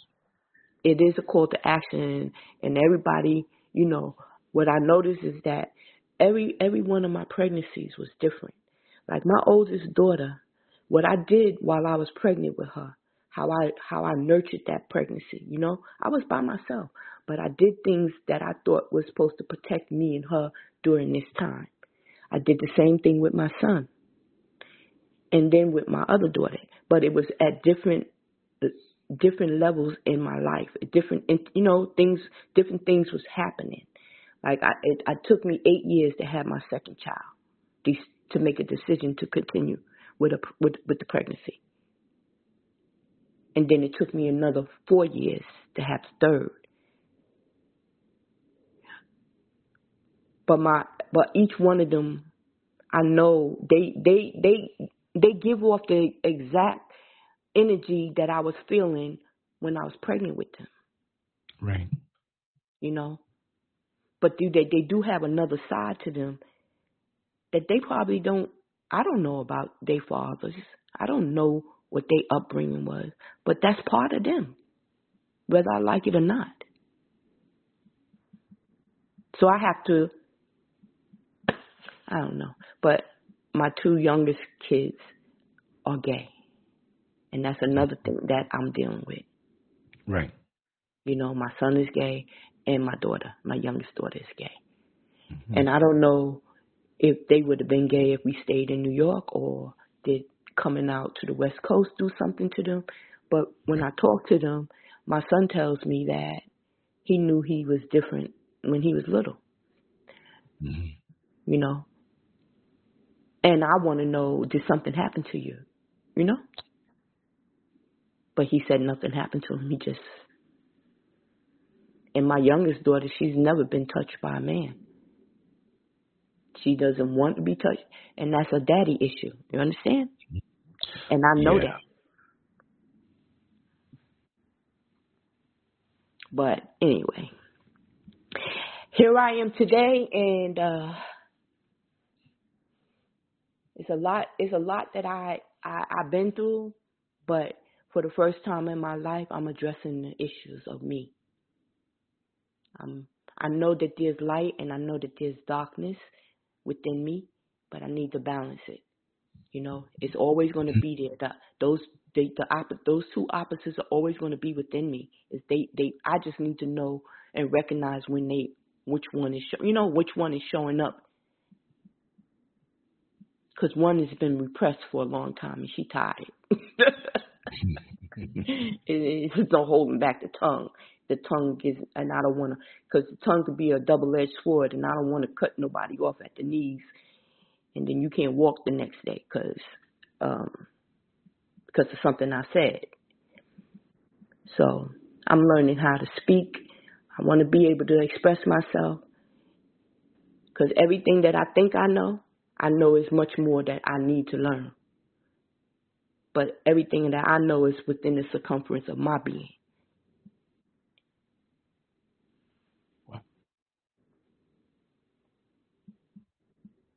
Food for thought.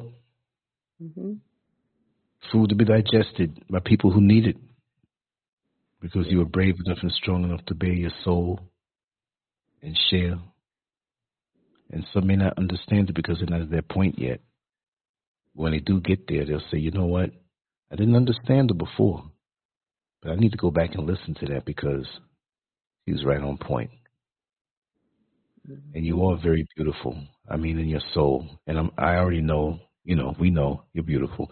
But inside, because you dealt excellently with the hand of cards that you were given out of the deck. A lot of us see the hand and say, oh, God, I can't win at this game, and quit and punk out. But you persevered. So the whole chronological age of 64, it matters not because you're still here.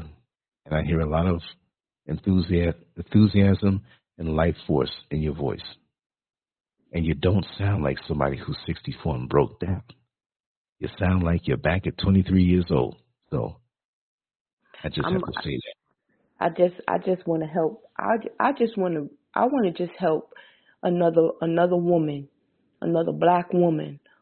Yes. Who ain't never been loved or feel Continue like to talk, sweetheart. Been... Let me run to the restroom real quick. I drank a lot of juice no this problem. morning. Keep talking. I'll be back. yeah. It just it's just that I just I just hope that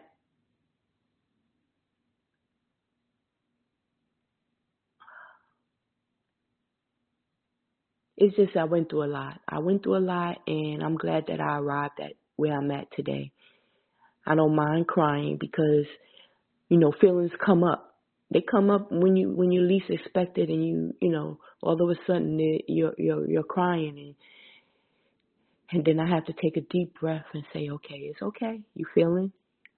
Feel the feeling, process it, and let it go. And I might have to do that a couple of times throughout a day but it's okay because I know that I'm dealing with it. I'm not repressing anything. I'm not putting it over in the corner and saying I'll deal with it tomorrow and tomorrow never come because that's what I did for the past 63 years. I was putting it over in the corner. I deal with it. But I have all the time in the world today.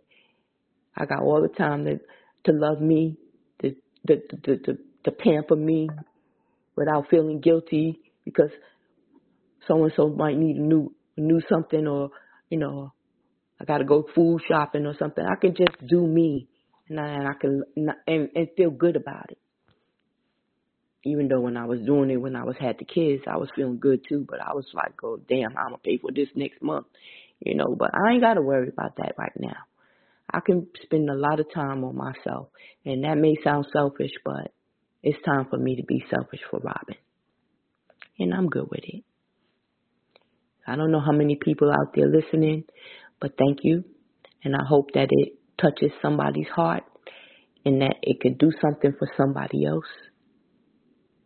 Maybe not today, maybe tomorrow, maybe next month, maybe next year, who knows. But it, it can help somebody I know.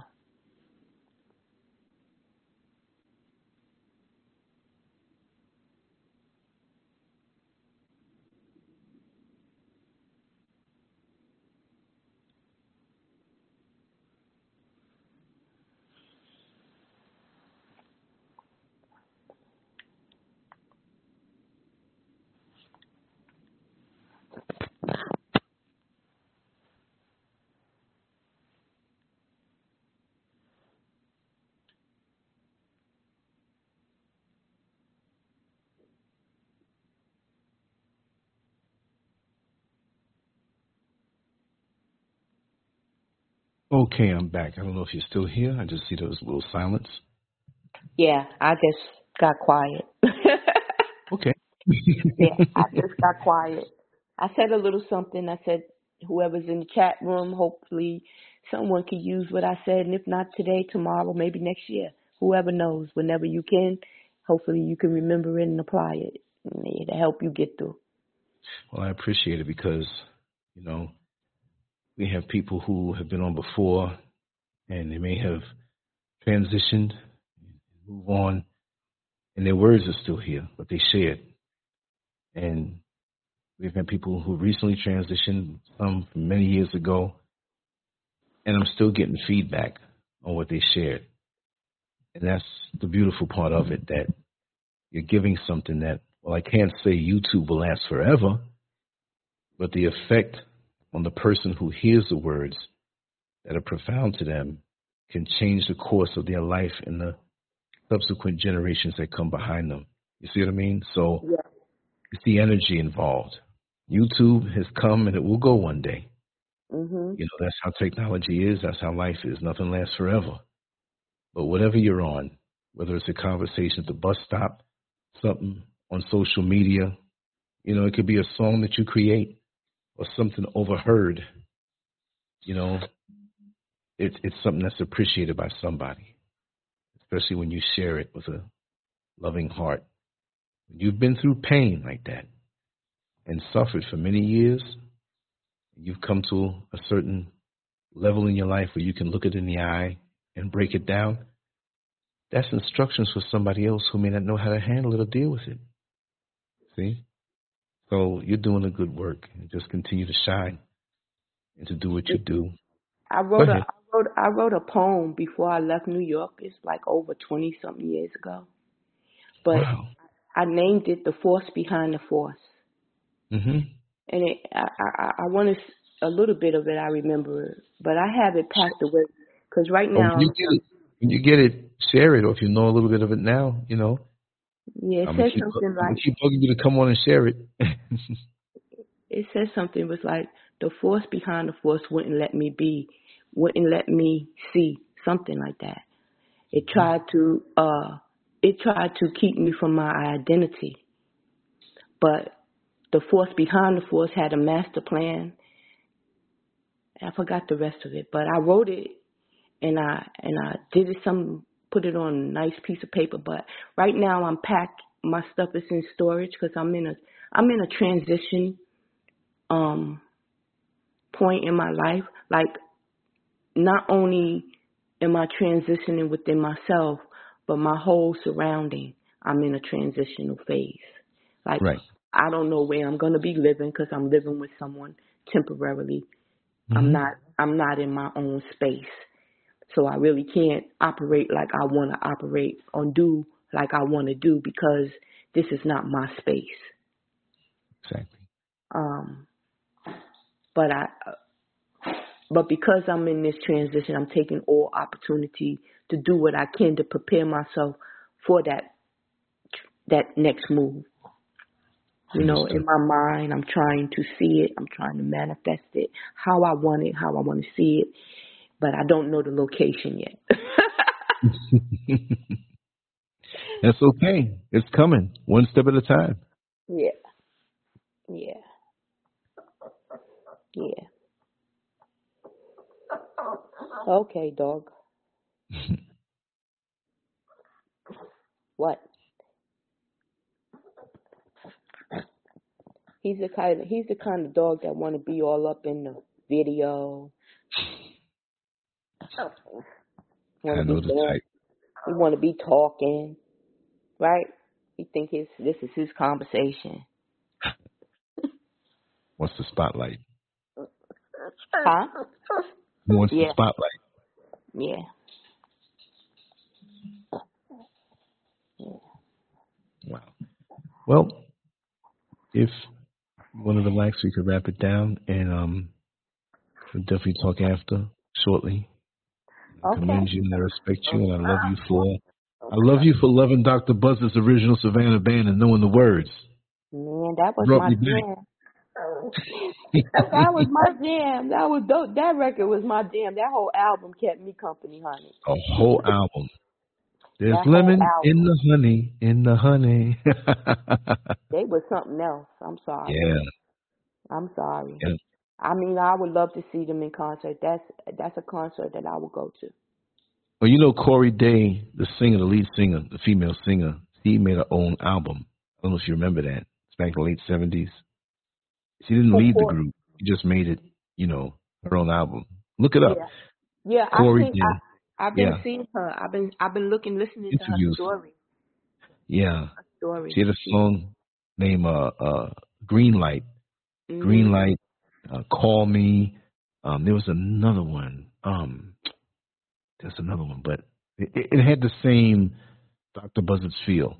Mm-hmm. You know, big band sound and mixing them with, you know, Afro Latino beats and um, even some Haitian type. You know, it's just it did it's something. All black. It's all yes, black. Right, exactly. It's it, all it, black. It, the culture. Yeah, it's all black. They blended the cultures from all over the world. African.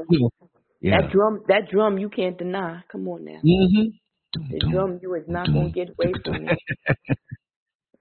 mm-hmm. Yeah, but that's that's that was my that was those are my music, like the Escorts and um. I like the uh Frankie Beverly, not not not Frankie Beverly. Um, who's the one with uh Harold Melvin? And the Blue Notes. Yeah, I used to love yeah. them. I love the I love the album. The I love the album by um that um Diana Ross did with Marvin Gaye. Mm-hmm. That was one of my one of my favorite albums. Um, the Emotions. Oh yeah. My, they were my girls. You got the best of my love. the other one is um, so I can love you, love you just a little bit more. Remember that mm-hmm. song? Yep. It, it, they music, they, them girls could sing. Yeah. but you know what though? The, the the business of music, it wasn't so compartmentalized because now it's like you can only have one of each category. If it's for men singing or you know a duet with, you can only have like it. It, it, it they predicted its shelf life before. Like okay, you can only be hot for this next four months before we move on and engineer another hit. Back in the day, if people kept playing the song, they had to keep playing it on the radio. I don't care if two years went by. You know what I mean? If they were mm-hmm. playing it and rocking it, the radio stations they had to listen to the people because they used to have it where you can call in, right, and play whatever you wanted. Right. It could be older, it could be current, but they they would never say, "Oh, this airtime is precious." That was six months ago. It came out. We're pushing this. Now we're the victims. Now we're the experiments. Now on our subconscious mind through what they put out there. It's the dog wagging the tail. It's no more us controlling. Because I remember songs that when we went to house parties, that we would bring records and people okay. wanted to out. They never said, "Oh, that's old." They started that stuff in the modern time when they changed the frequency of the music. Oh, that's old. We don't want to hear. What you mean old? I guess I'm a relic of 60 years old, but I have the memories. Of, you know what I mean? Like but that's why. Hey. But, but that's why so many the kids that like hip hop, like when it first came out, the reason why you like the hip hop so much is because the sampling of the music that they were sampling is the old they don't realize that, we was, that. we was rocking to before right. hip hop came out. So, but they, they don't understand that. They think it's they, something new, and they, they, and they knock old music. But it's not. It's not new. E- even rapping is really not new. It's just the way no, that they not. deliver it. The way right. that they deliver it is different. The package is different. Right. But when white, when when they so when we when we start talking too much to these people, these people take everything. That's what their nature is: is to steal everything from everybody and claim it like right. it's theirs. Yeah, and they they'll do this, and that's what they do. It's been this is this is you know it's like you know I went to see that movie the the the the, the corn the flower the flower of the corn. What is it? Oh, um, children of the corn. The, yeah, the children, flower children of the corn, and I had to listen before I went to see it. I listened to the commentaries about some of the, you know, from the black perspective about the movie, and then I went to see it. Um, this is the, the, the nature of these people, the, the the audacity to say to a group of people that have money that they're not in a position to handle their money, and that you're gonna tell them how to spend it and charge. You know, they did so many different crooked things. These are crooked people. They don't have that in them. And it's not to say that there's no white people out there that are good, that want to do good, but because you drown in the company of those who did so much fucked up shit, it rubs off in you. You guilty. Yeah. You guilty because you look like them. Just like they say, we guilty because we look like you know. Right. We, you lump us all together. Why we can't lump all you together? I don't understand that. But it is what it is, and I'm learning how to deal with it accordingly. Because for so long, I let people get away with saying like, one girl told me, you know, oh, just forget about your culture, just leave all of that. And I, when she yeah. said it, I didn't, I didn't know how to respond. And then she left, and then I had to think about that. I said, this bitch did not just say that to me. She did not just tell me to forget my culture. Forget all that culture because I started hearing, I started wearing head wraps. I started wrapping my hair up, wearing bows and and shit. And these people didn't understand it. They started making fun of me. One something, what is that? A towel on your head? What? What? Yes. This is recently. So you you want me to sit down and come? I will not cast my pearls among swine. I will not do it anymore. Y'all people will not, I will not entertain you. I will not sit at your table and eat dinner with you and break bread with you because y'all think y'all can say and say anything to people and think they're not supposed to respond. And then when we respond like we want to slap the shit out of you, you got a problem. But then you need to learn how to talk. You need to learn how to speak and you need to learn how to not say some shit. Because we had to learn how to not say some shit to you. For real. It's just like the mm-hmm. girl said, Oh, I never knew the word nigga. Bitch, you know nigga. You know that word better than me. How you gonna tell me you never used it? You re you using it in its right context right now. So don't tell me you don't know that word. You know it very well. Your mama taught you about kind of easy. you know, you let that shit roll off your tongue like you you didn't stutter when you said it. Do you have Netflix out there? Yeah, you can get it anywhere on the internet. Well, did you? It's a it's a movie on Netflix called Old Dads. I never laughed so hard. you know who Bokeem? What's his name? That actor, that black Woodbine. actor. Woodbine? Woodbine. Yeah, Yeah. he he's in it. But it the nick the word nigger.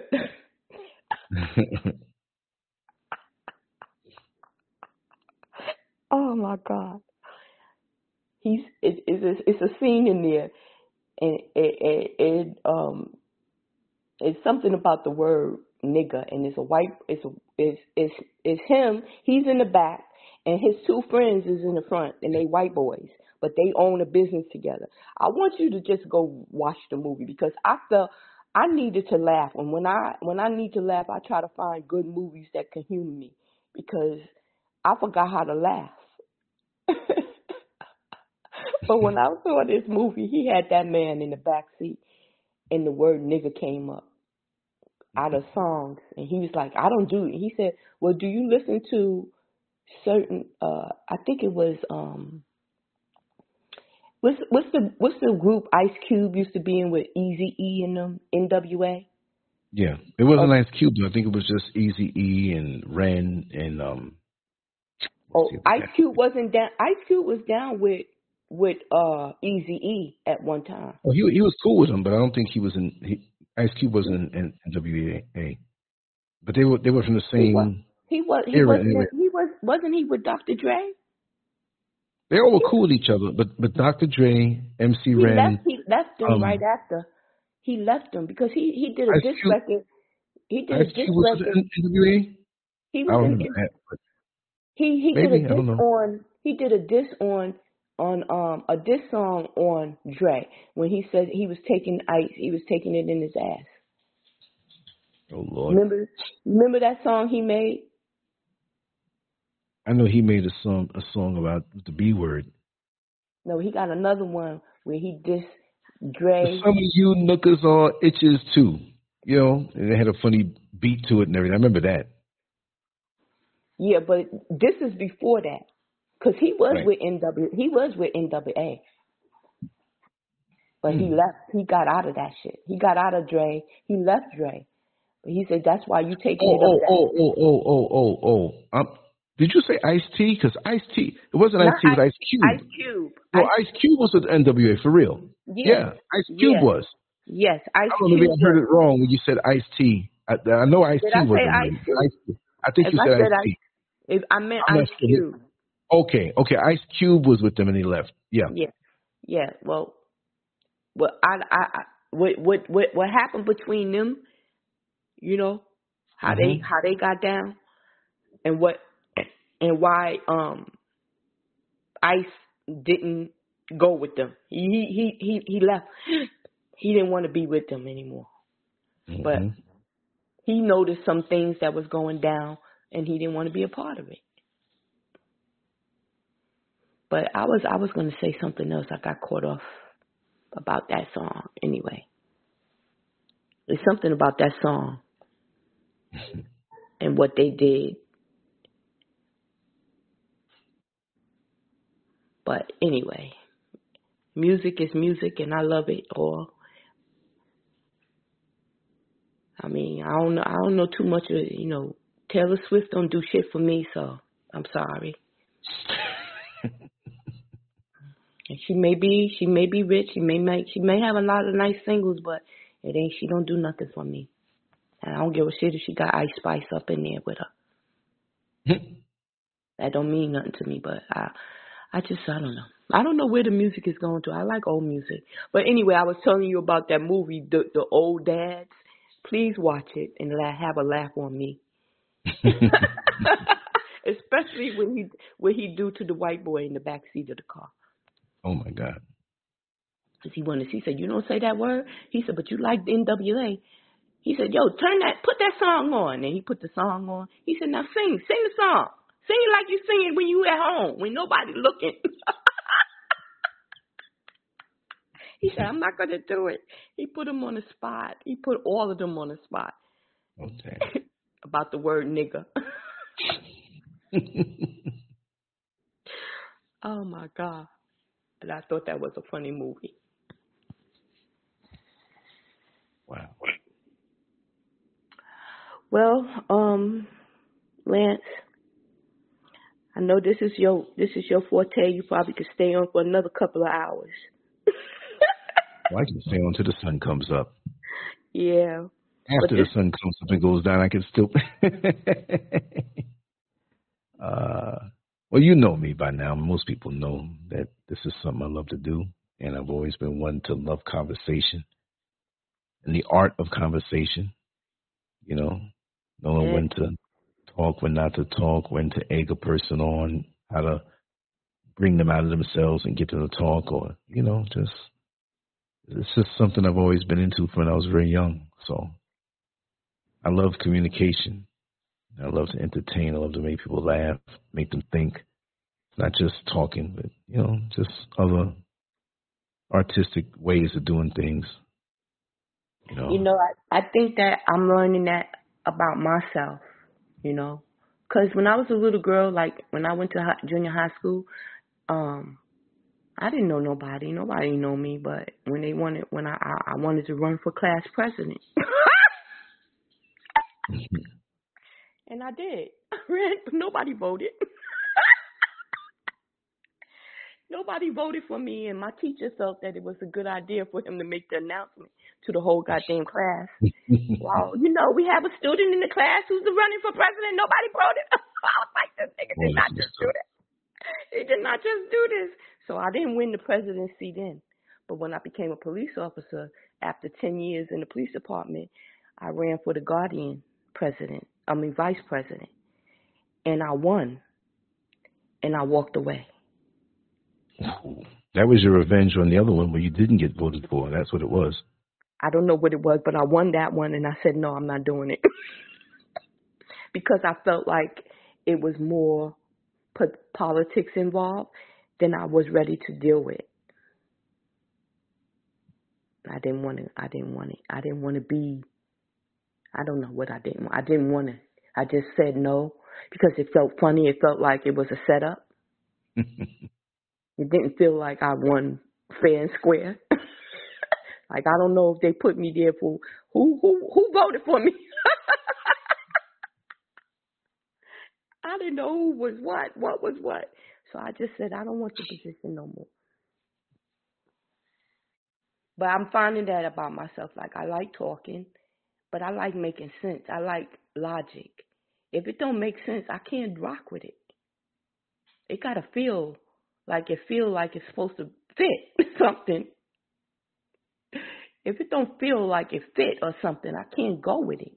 And that's what I've been doing. I've been settling with shit that don't fit. It don't fit. Don't make it fit. Don't try to force it. Go, you know, it's okay. The biggest thing that I did was walk away.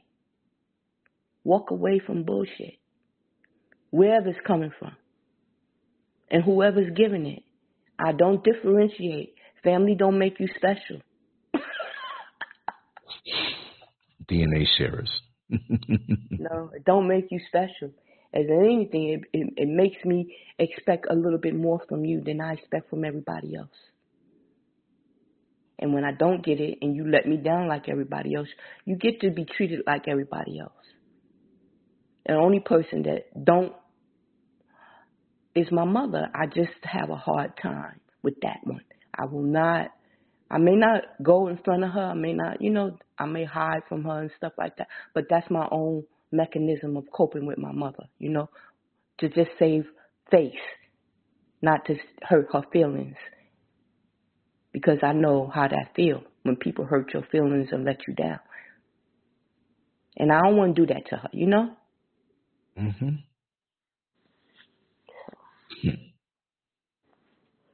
But she did break my heart. That's all I know.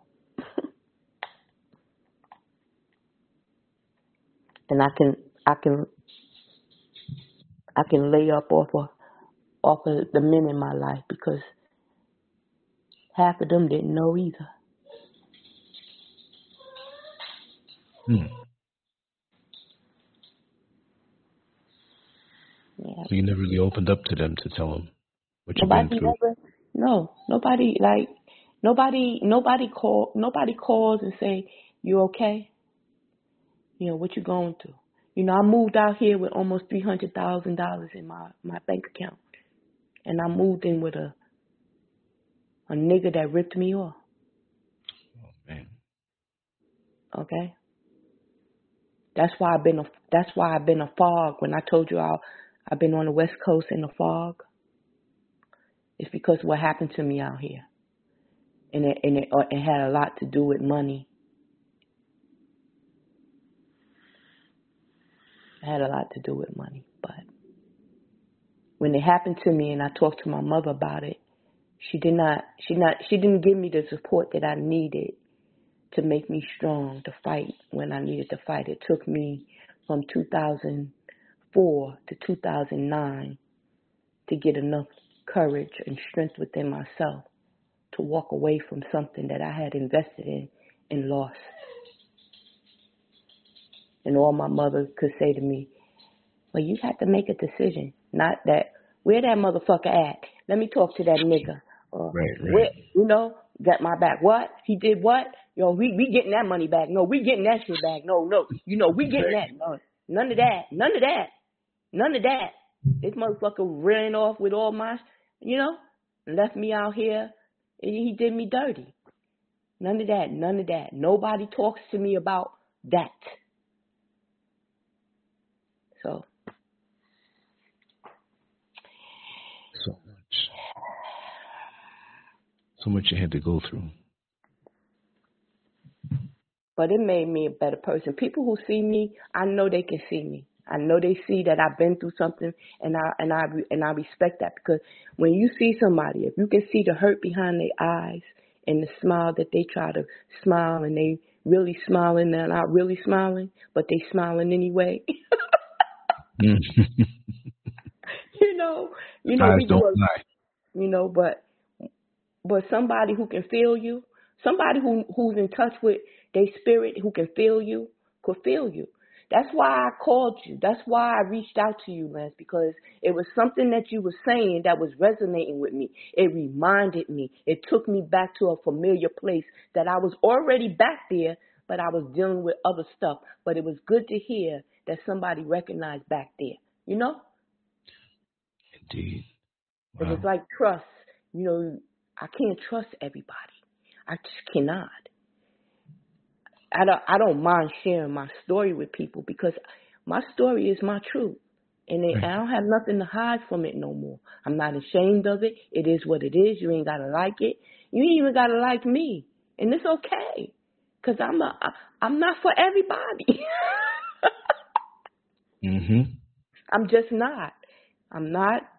I'm on a I'm on a acquired taste.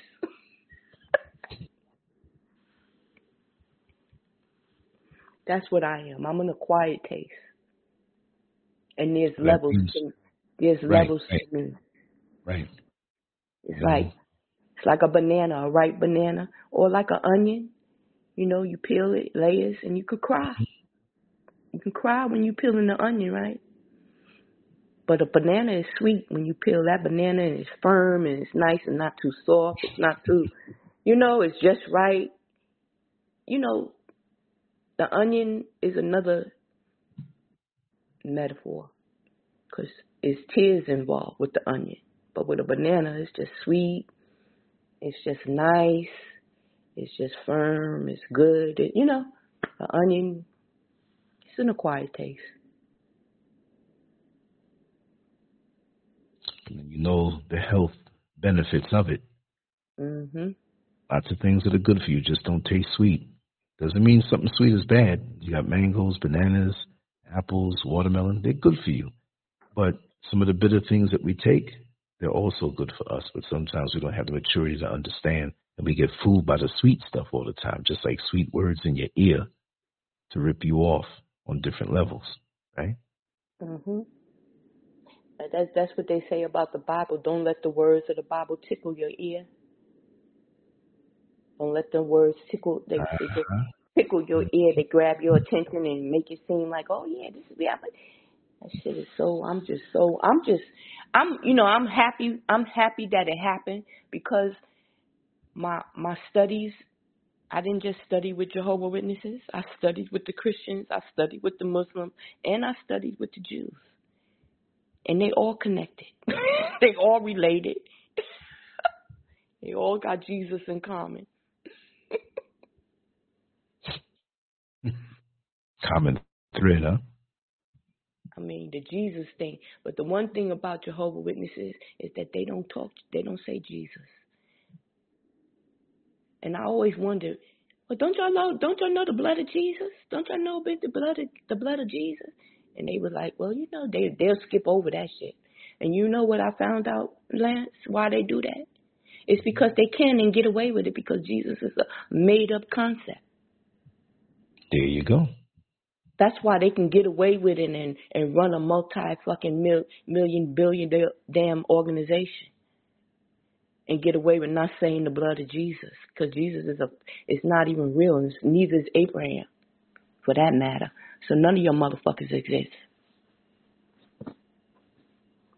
But the principles that they that they give you, like the principles that's in the Bible, is just like the forty two principles of Ma'at, right? Ma'at. The the, the the the Ten Commandments.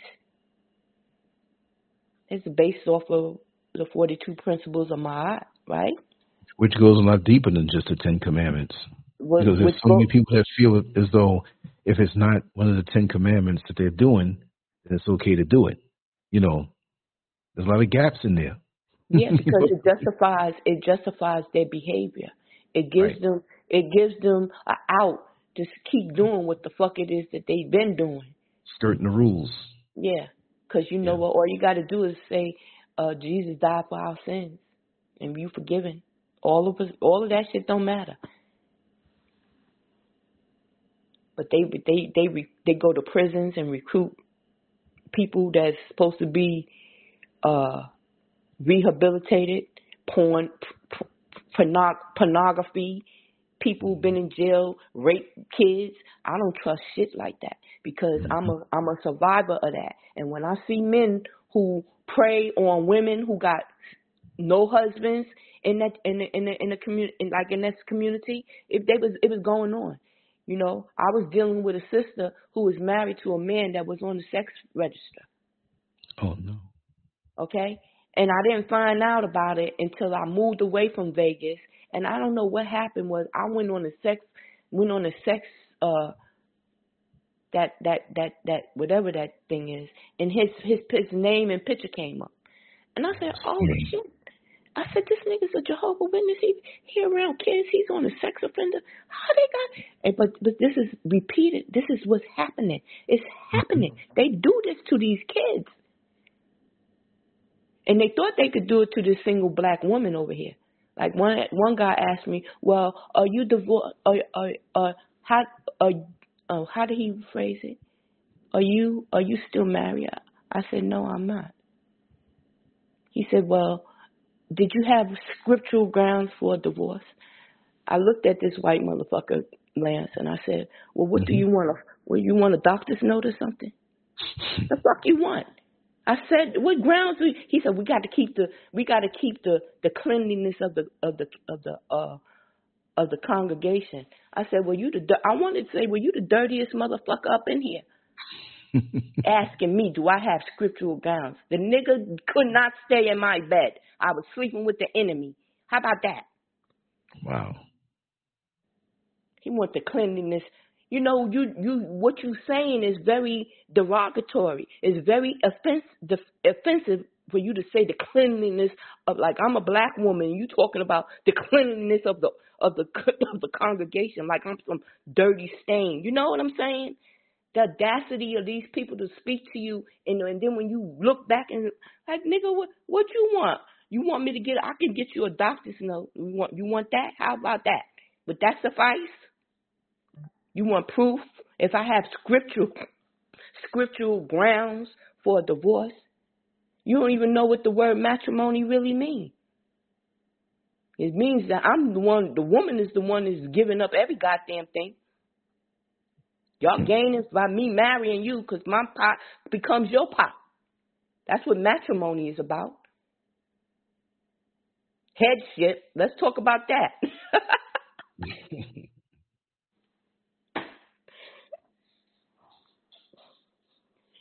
so this is this is where this is where one white boy telling me he don't want to embarrass me almost a year and a half ago has gotten me. One little comment took me down to learn about Robin and say enough is enough. I'm not sacrificing myself for y'all. No, not you, not nobody. Not no more. Bye. Change my number.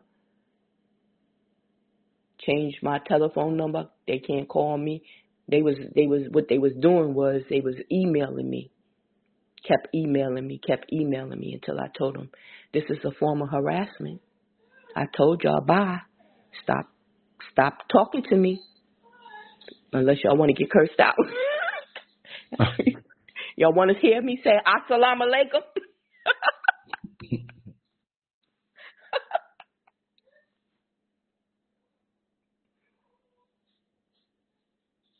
wow. Yeah. It's just a lot. And you know, um, it's hard to focus on everything at one everything that you that's thrown at you that you deal with on a regular every day. It's hard to deal with yourself when you have to deal with all of those outside energies coming at you at one time from from different di- directions that you don't have time to cater to you. You don't even have time to cater. The only thing you worrying about, especially me being a mom, I, I was worrying about making sure the kids was okay. You know, making sure they had food. Make you know, I had to make sure. I had to make sure. Cause I, I feel like I'm not a woman that's built for speed. I'm I'm I'm a woman that's built for comfort. Don't rush through me. Don't do that to me because you'll never you'll never find you'll never find who I am. You'll never find the person that you want to know. You'll always find an imposter.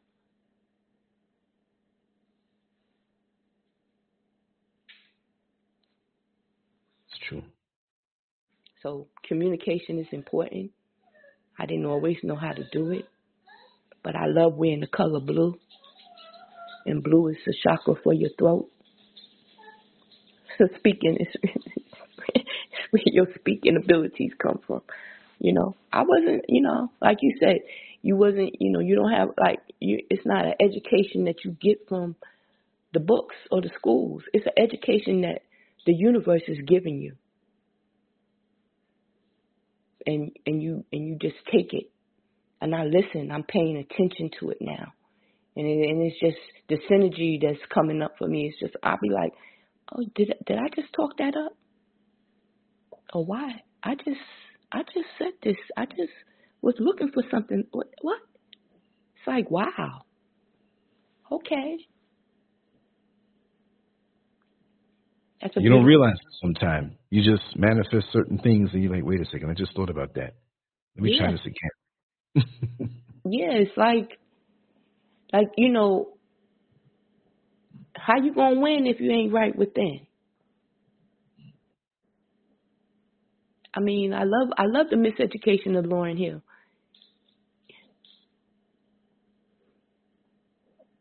You just you you you know, you just just a lot of things that people people were saying. You be singing along and you be singing along to the record. Sometimes you don't even have the exact words, but then when you hear the exact words, Like Michael Jackson's song, So You Want to Be Starting Something. too high to get over, too low to get under, stuck in the middle. But the pain is what? Thunder. I'm with it. I'm with you, Mike. I hear you. And Billie Jean's always talking when ain't nobody else. they call her Martha Motor, honey.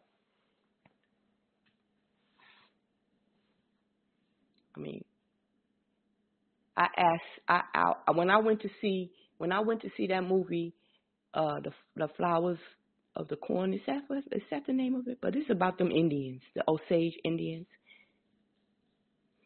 But right before what they did to them, Tulsa, Oklahoma was having fires. they was burning down niggas. For real. And then right around the corner, they was robbing the the, the, the, the Indians. So why would anybody want to live back in Oklahoma? It should be a destituted place. but you don't know. It's just like that Lake Lanier. What's, what's that Lake Lanier? People died up in there. It's just too much. It's just too much cover ups. And then they don't want CRT in the school. Why? Because you don't want to make the other white little kids feel uncomfortable. But it's all right for us to be big. We've been uncomfortable for how many years? That's right. It just it's just sad. And, and and and you know, I blame it on the education system. I blame it on the, the religious system. I blame it on them. I blame it on them that my mother didn't know how to love me. I blame it on them. But I also blame it on whoever was taking, whoever was zooming her. Shit, where was your mama and what was she telling you? Everybody want to don't want to take accountability it's time for people to stand up and take accountability. Like I talked to my grandmother and she dead. Cause I be like, Mama, you know, okay? You know.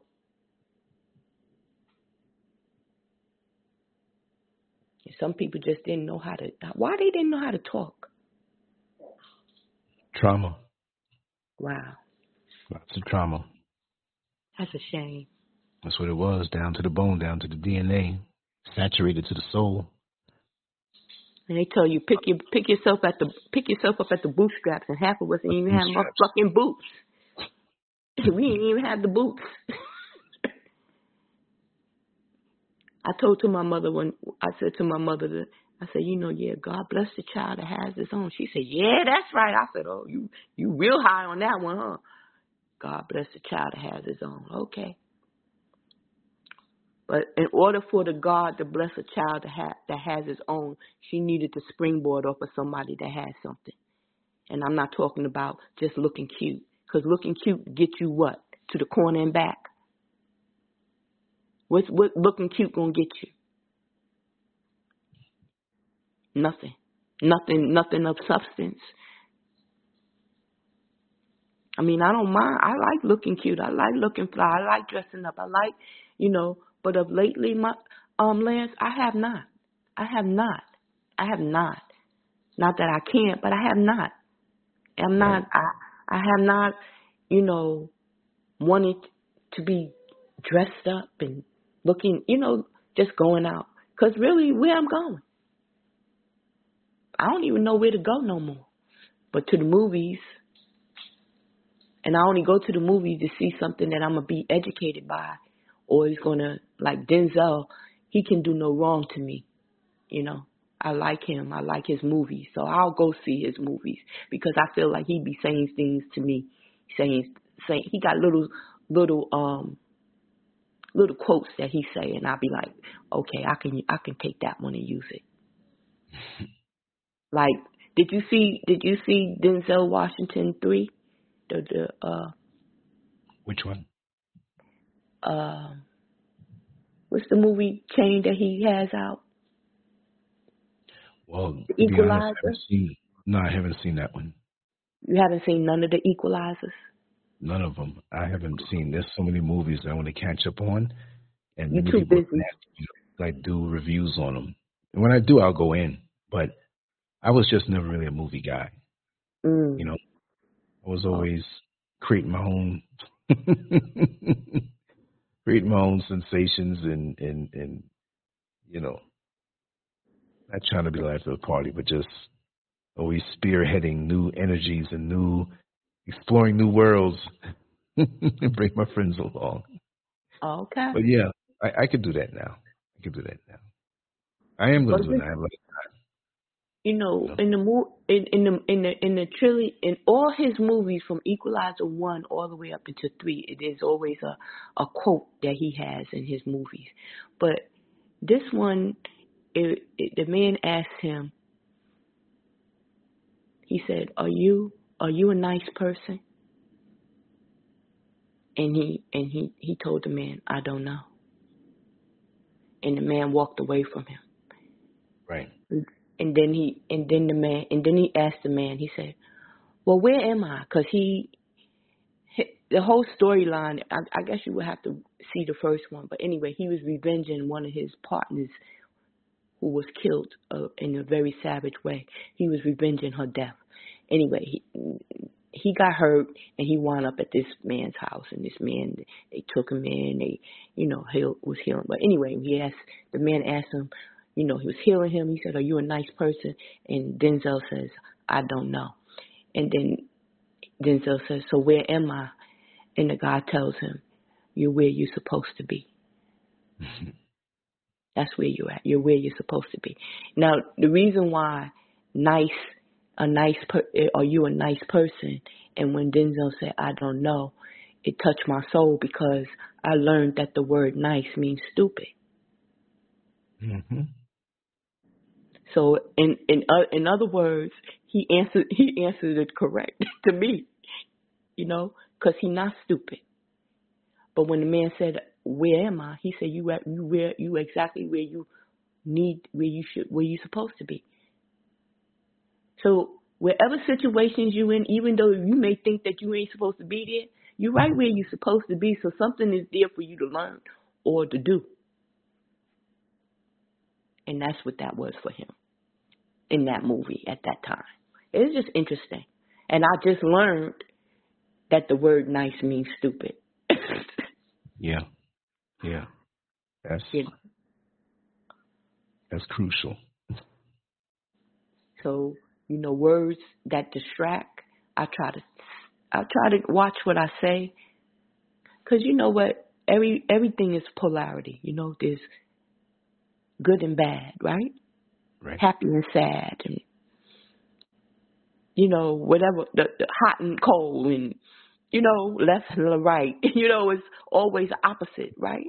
Mm-hmm. But they they they you need they need each other, but you have yeah, to bring yeah. balance. They it, it's a balancing thing.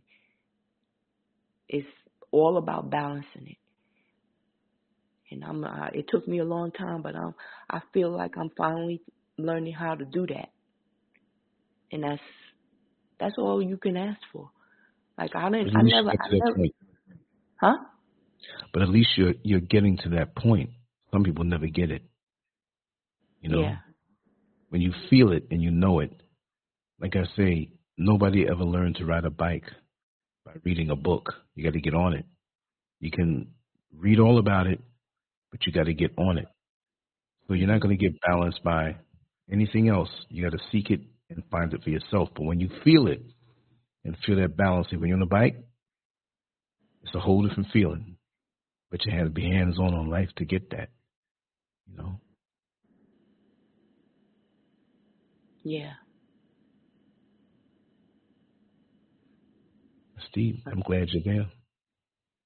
Yeah. I am too.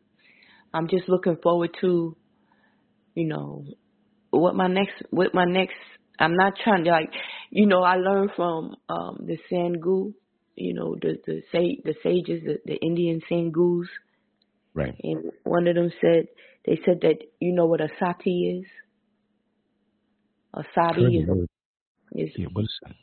a sati is a woman a woman who husband dies and she sits and she sits and she sits until she's she it's called she becomes a sadi. She she goes to the grave. She sits around. She she waits. She's a wait. She's like a uh, sadi is a person that's like a woman who's pregnant.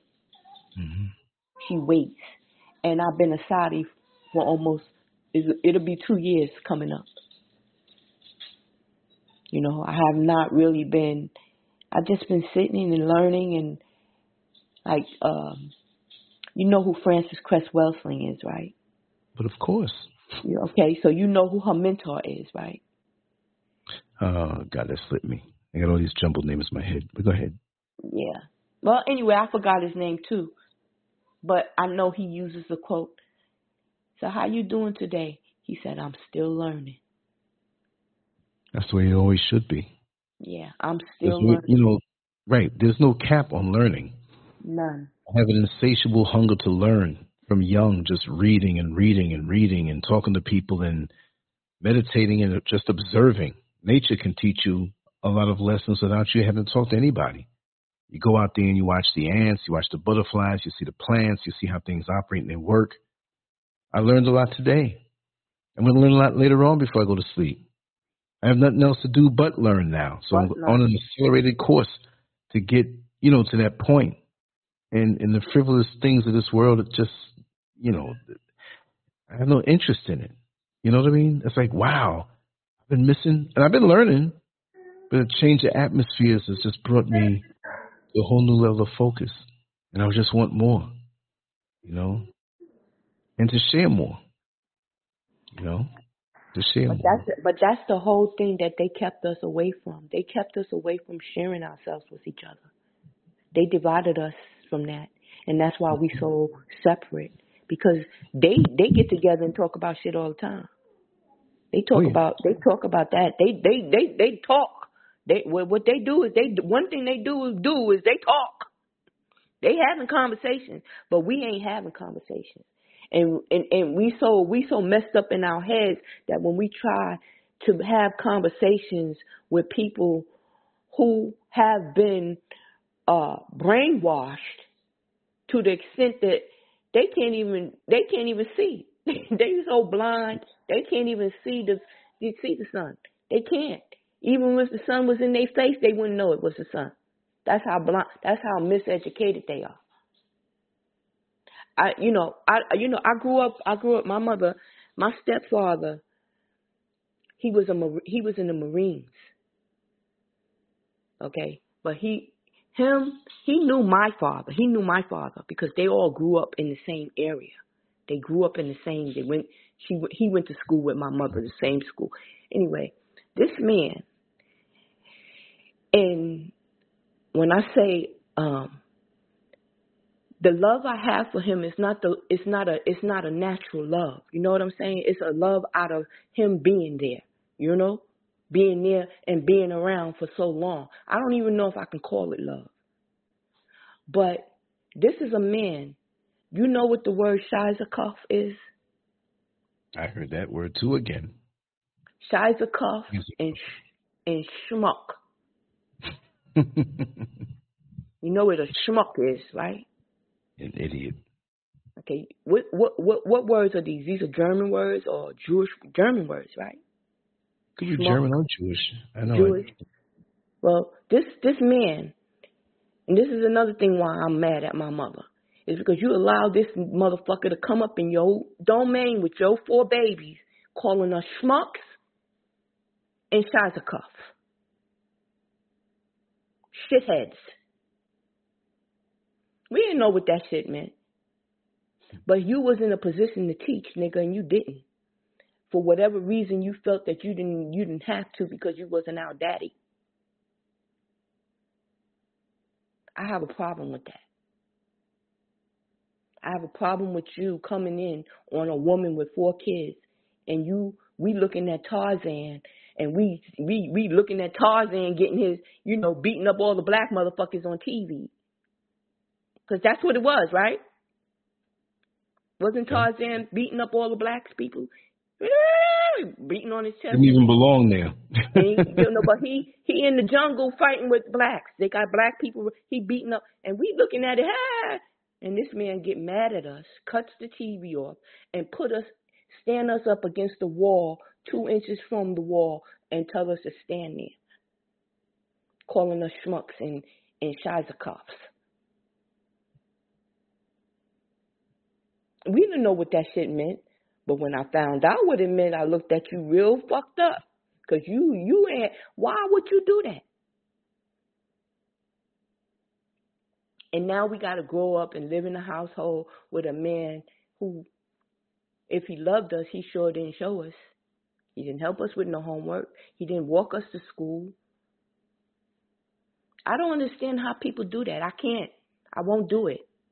Nobody's coming in, and especially if you're not going to show my kids love, you cannot love me and not love them or care about them enough to teach them something. If you didn't want us to root for the for Tarzan beating up the if you didn't want us to fucking know about that, if you didn't want us to laugh and happy happy about that shit, then that was a teaching moment for you. And you should have stepped down and, and, and, and taught us something about what we was watching. But no, you want to call us a schmuck. and you know what? I'm laughing because I'm laughing not to cry. Because I don't know how you allow people to do that to your loved ones. I don't care who you are. That's right. You're not coming up in here doing that. It don't feel right. It's not right. Don't sound right. And just because it was in a, language that we didn't understand, we grow up and we find out. And then we look at you stupid. Like you didn't come you couldn't come up with another word? so you tell me what that was about. What was that? What was that about? What was this man thinking? How you live in a one bedroom apartment and you put four kids in one bedroom? This, this, look, look. And when I say this, I'm saying this because this is what's coming back to my memory. That We live in a, a, a, a one bedroom apartment. You put us in the bedroom and you take a living room for you and your your life. Okay? There's three closets. Two of them are walk-in closets, and one is well, all of them was walk-in, but one is they were small. One was small, and then there was two big ones. Why you and your man got each got a closet, and you put us four kids in a little ass closet? I don't understand that. Because you didn't want to go to the projects so we lived in tenements. She didn't want to go to the projects. That's one good thing that I can say I didn't have to experience is the project syndrome, you know? Could you imagine? Right. Because that's a whole nother monster, beast in itself, living in that. But not to be loved by your mama or not to be uh, uh, for your mama to break your heart the way I feel my mama broke mine, and then for her to allow a man to move in on us and treat us in a in a non loving manner. I can't. I don't. I, I hold you responsible. I hold you responsible for how I turned out and how I repressed so much. I've been. I was. I was. I was raped by a police officer. You mean while you were a police officer? While I was a police officer out of the academy, Lance, he was oh. supposed oh. to be my boyfriend. But he took me to Lefrak City because he lived. I'm in Lefrak City. Good. I'm a Queens guy. Oh he God. Lived, he lived in Lefrak City. Him and his family, and they had more than one apartment because his mama and his father lived someplace, and then his brother and them had apartments around. And we went to uh, one of the brothers' apartment in Lefrak City. He was supposed to be my boyfriend. My mother knew him he I introduced him to, but it was right. We was in his apartment and um he said something, and I must have, you know, what? You know, I'm not, I'm not doing. It. And this nigga grabbed me by my throat, pulled me up by my neck on the wall with his hands around me and told me, Don't you ever in your fucking life think that you can come against me because you're a cop. And I was like, I was looking at him and I was like, in my mind, I was like, oh, I'm, I got to get the fuck up out of here. Uh, how am I gonna get up out of here? So I was like, I want to go home. I don't want to stay here. He said, you're not. And then they had like the locks. It was like a padded lock. It was. I don't know what kind of fucking apartment it was, but he began to want to have sex, and I was like, I'm not having sex. He said, you you're you're fucking me tonight. Oh, you you won't. Oh, you won't fuck tonight. And that's exactly what he did. And in my mind, I was gone. I was not even there. All I can say is that this nigga, if I ever give, get out of here, he will never see me again. And I took that shit with me all the way to rehab. And when I came back from rehab, it came out in one of my sessions. And the police, the lady said, Where is he at now? The the female officer that was working with me through my my recovery asked me, "Where is that man, that police officer at now?" He worked in the seven eight. That's where he that's where he was NYPD, but I went to transit. But this man raped me.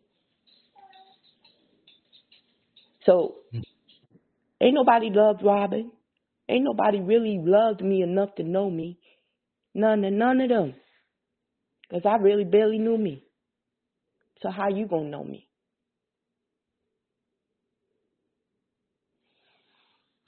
Wow. But I, you know, for people people to do that to people, you know, and then you and then you internalize it because you think it's your fault that you did something. That's why you don't report. That's why you don't. I could have had his job. Like I could have had most of these motherfuckers' jobs for doing some of the shit they did to me. But when you're naive and nobody is teaching you how to fight and stand all ten toes down in your shit, but you need backup. You can't fight by yourself sometimes. But that's what I learned to do. I learned how to fight by myself. And it's been lonely fighting. Imagine, yeah. It's really been lonely. That's why I had a failed marriage because you know you you do these things thinking that you're getting a partner or you get somebody that's gonna stand in your you know in the in the in the trenches with you and shit. At least that's what I wanted. I don't know what everybody else fucking wanted.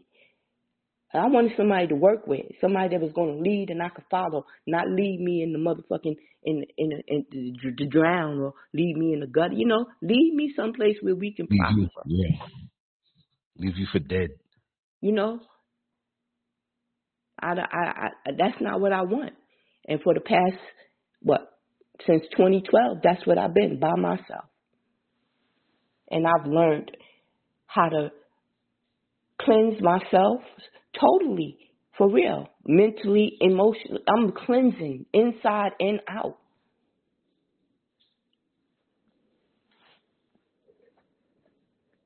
You know what? You know what, Lance? Mm-hmm. I don't think half the men know what it really means to make love to a woman. Because it's an art. I'd agree. It's an art to it. And it ain't something that you're supposed to be rushing through just to get the feeling off. Or, you know, right. I mean, sometimes sometimes it could you know that's okay but the point the the the the, the root you know the root of it. What it's supposed to really mean. is no way that you meet somebody today and in the bed with them tonight thinking you're going to get some. You know, where you going? It's just friction. Where we going when you, that's why when you, when you open enough to receive that, it could be such a beautiful thing because that's why it only happened to me once.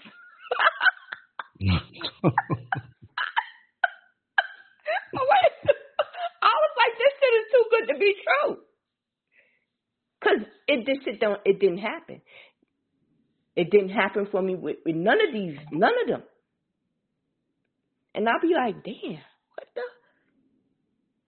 But when I told you I was approved, some girls told me that I was approved. They said, You 32 years old, you never had an orgasm. This is what you're going to do. They told me what to do to find out about Robin at 32, 33 years old. I'm I'm trying to learn what it is. What this orgasm thing cuz I I just didn't understand it.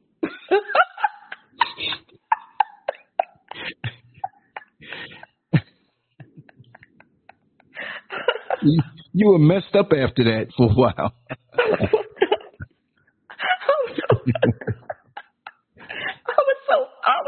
mad. I was so mad. I was so mad.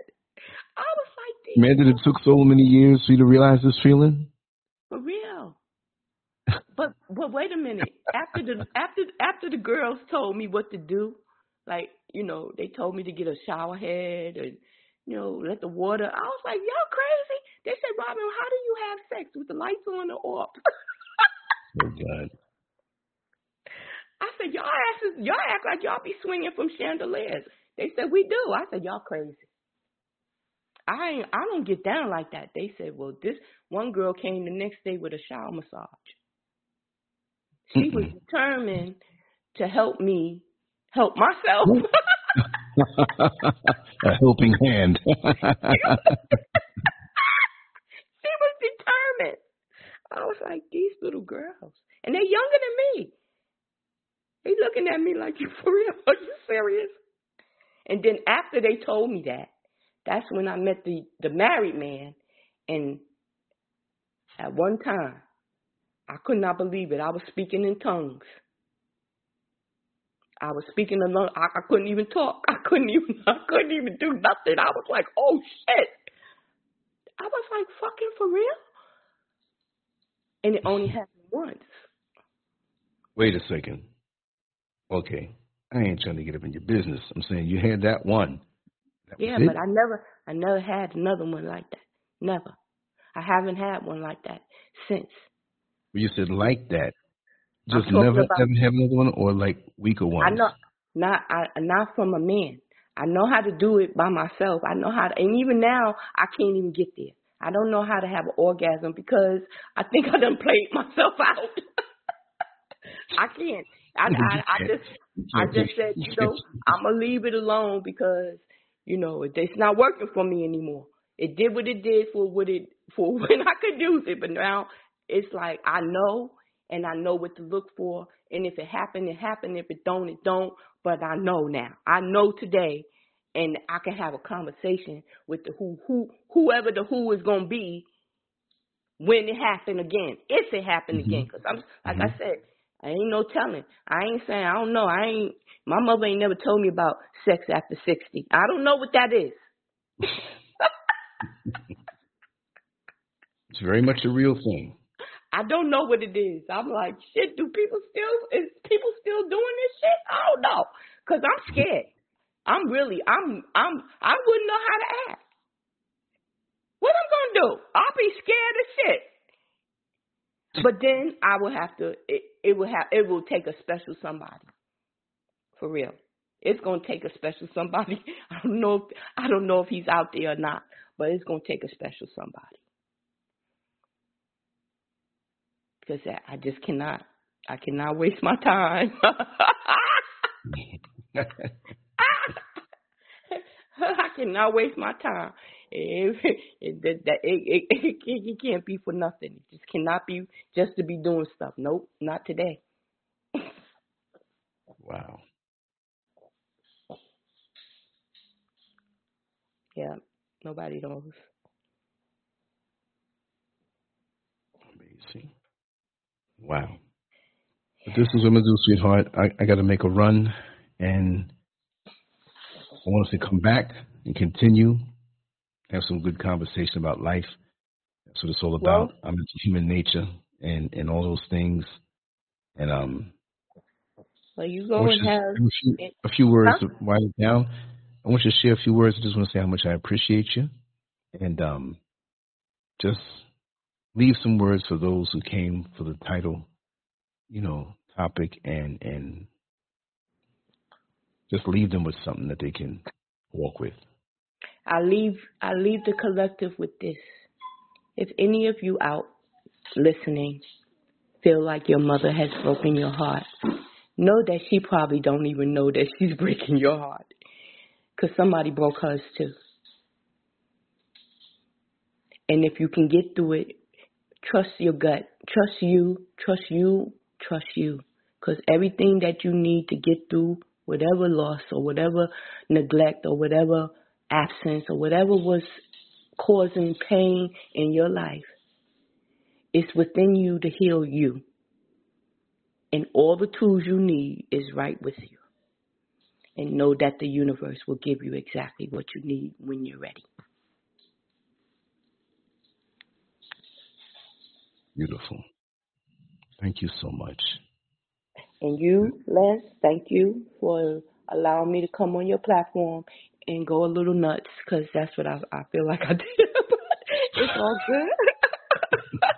it's all good. I'm I'm not ashamed. I'm not. no, but you weren't you weren't nutty or anything like that. You're just letting it flow. See, that's why you have real conversations and and not unless a person's teaching something, but mm-hmm. not presentations and people trying to, you know, just be real and talk. Let's talk. Mm-hmm. Let's no jockeying and no, you know, like like Oprah. Who made the joke about Oprah? Oh, Paul Mooney made the joke about Oprah. Um, she was always into the whole "Can you top this?" And um, somebody said that their their mother tried to abort them, and this is a joke, right? Mm-hmm. And Oprah in, in this joke said, "Yes, yes, my mother tried to abort me too, but." The coat hanger, I held on. I held on. it's your story, but you know, let's just be real and tell it like it is and grow from it and be sincere about it. You know, and that's what I appreciate about what you did today. And um, yeah, so definitely want you to come back on. And we're going to talk about a, whole lot of different things and still this, different aspects of it. Maybe something you missed. There's a point you missed. And um, we're going to come back. Whenever. You know, well, another week or so, give you a little break. And um, we'll do it. Yeah, keep me posted. Let me know the topic. I'm ready. Okay. I got I got I got a whole bunch of topics in my little uh, arsenal. I that, can pull out a story that can come out the back pocket at, at the drop of a dime. You know, it could I could it, it could be about the dog. It could be about it could be about the car. It could be about whatever.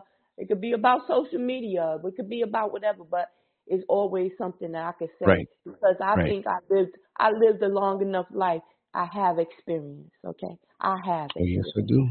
Okay. I know. So I know. Look, you made it I over sixty. I know. Yes. And you're a New York City cop. Grew up in New York City. What? So I, I know we know some of the same places, and everything. So I'm with you mm-hmm. on that. And um, definitely, I'm going to be having a lot of group conversations coming up. A lot, a lot. So many people that are going to get involved in it, and we're going to do it. So much new type of content. Like I said, I might start doing three shows a day. I don't know, but um, yeah, we're just gonna keep it flowing because the place that I'm in now mentally, mm-hmm. uh it's all flowing. You know what I mean? The best yeah. is yet to come. Yeah, that's a and that's that's a beautiful thing. That's a beautiful thing. That when you know that, mm-hmm. when you feel that, the best is yet to come. that's right. Yeah. And one thing's for sure, trust me, you'll have many orgasms in the future. I don't know. I don't know. I be, I be, I, I be, I be like, you know, I think it's, it's, it's uh, I'm a, I'm a, I'm a done. I'm done. And I, was, I was cheated. I was cheated. I've been cheated through this whole sex orgasm bullshit. I was cheated. I want to slap every nigga that was up in here. You, nigga, you ain't did shit. You ain't did shit. You ain't tried to rock me. You ain't tried to do none oh, of that. Man. What you did? What did you do? What you do? No, but look, listen, this is what's going to happen, right? In the past, you felt cheated, but in the future, you will be treated. And you laugh at those other ones that couldn't do anything because the ones who could, trust me, you'll be all right. And you'll make up for it. It's like tax returns. You think you're not going to get it, you keep looking for the check. It's going to come, and you will too. I'm, On I'm that note, and I'm a uh, On that note, we're going to let you, sweetheart. I say. Mm-hmm. With power. I'll give you a call. All right. Thank you so much. Thank All right. You. Thanks for everybody in the chat room. Even I had multiple screens up, didn't see it. And um, like I said, you know, walk with the words that she shared. You might have been in a similar situation, but the bottom line, you could overcome, and life can be great again, and the sun will shine. And everything that you didn't get, you'll be fulfilled. Maybe not that way, but in a different way. you'll all have it. So anyway, another episode of Lance Scurv. Again, if you don't see us on social media, go to lancescurv.com. 22 and a half years of content every single day. All right. And we're going to keep doing it several times a day. And we're going to ride out like that because we have the time to do it. Thanks for the support. And what can I say? On to the next one. And that might be soon, all night long. Much love to you all. Peace.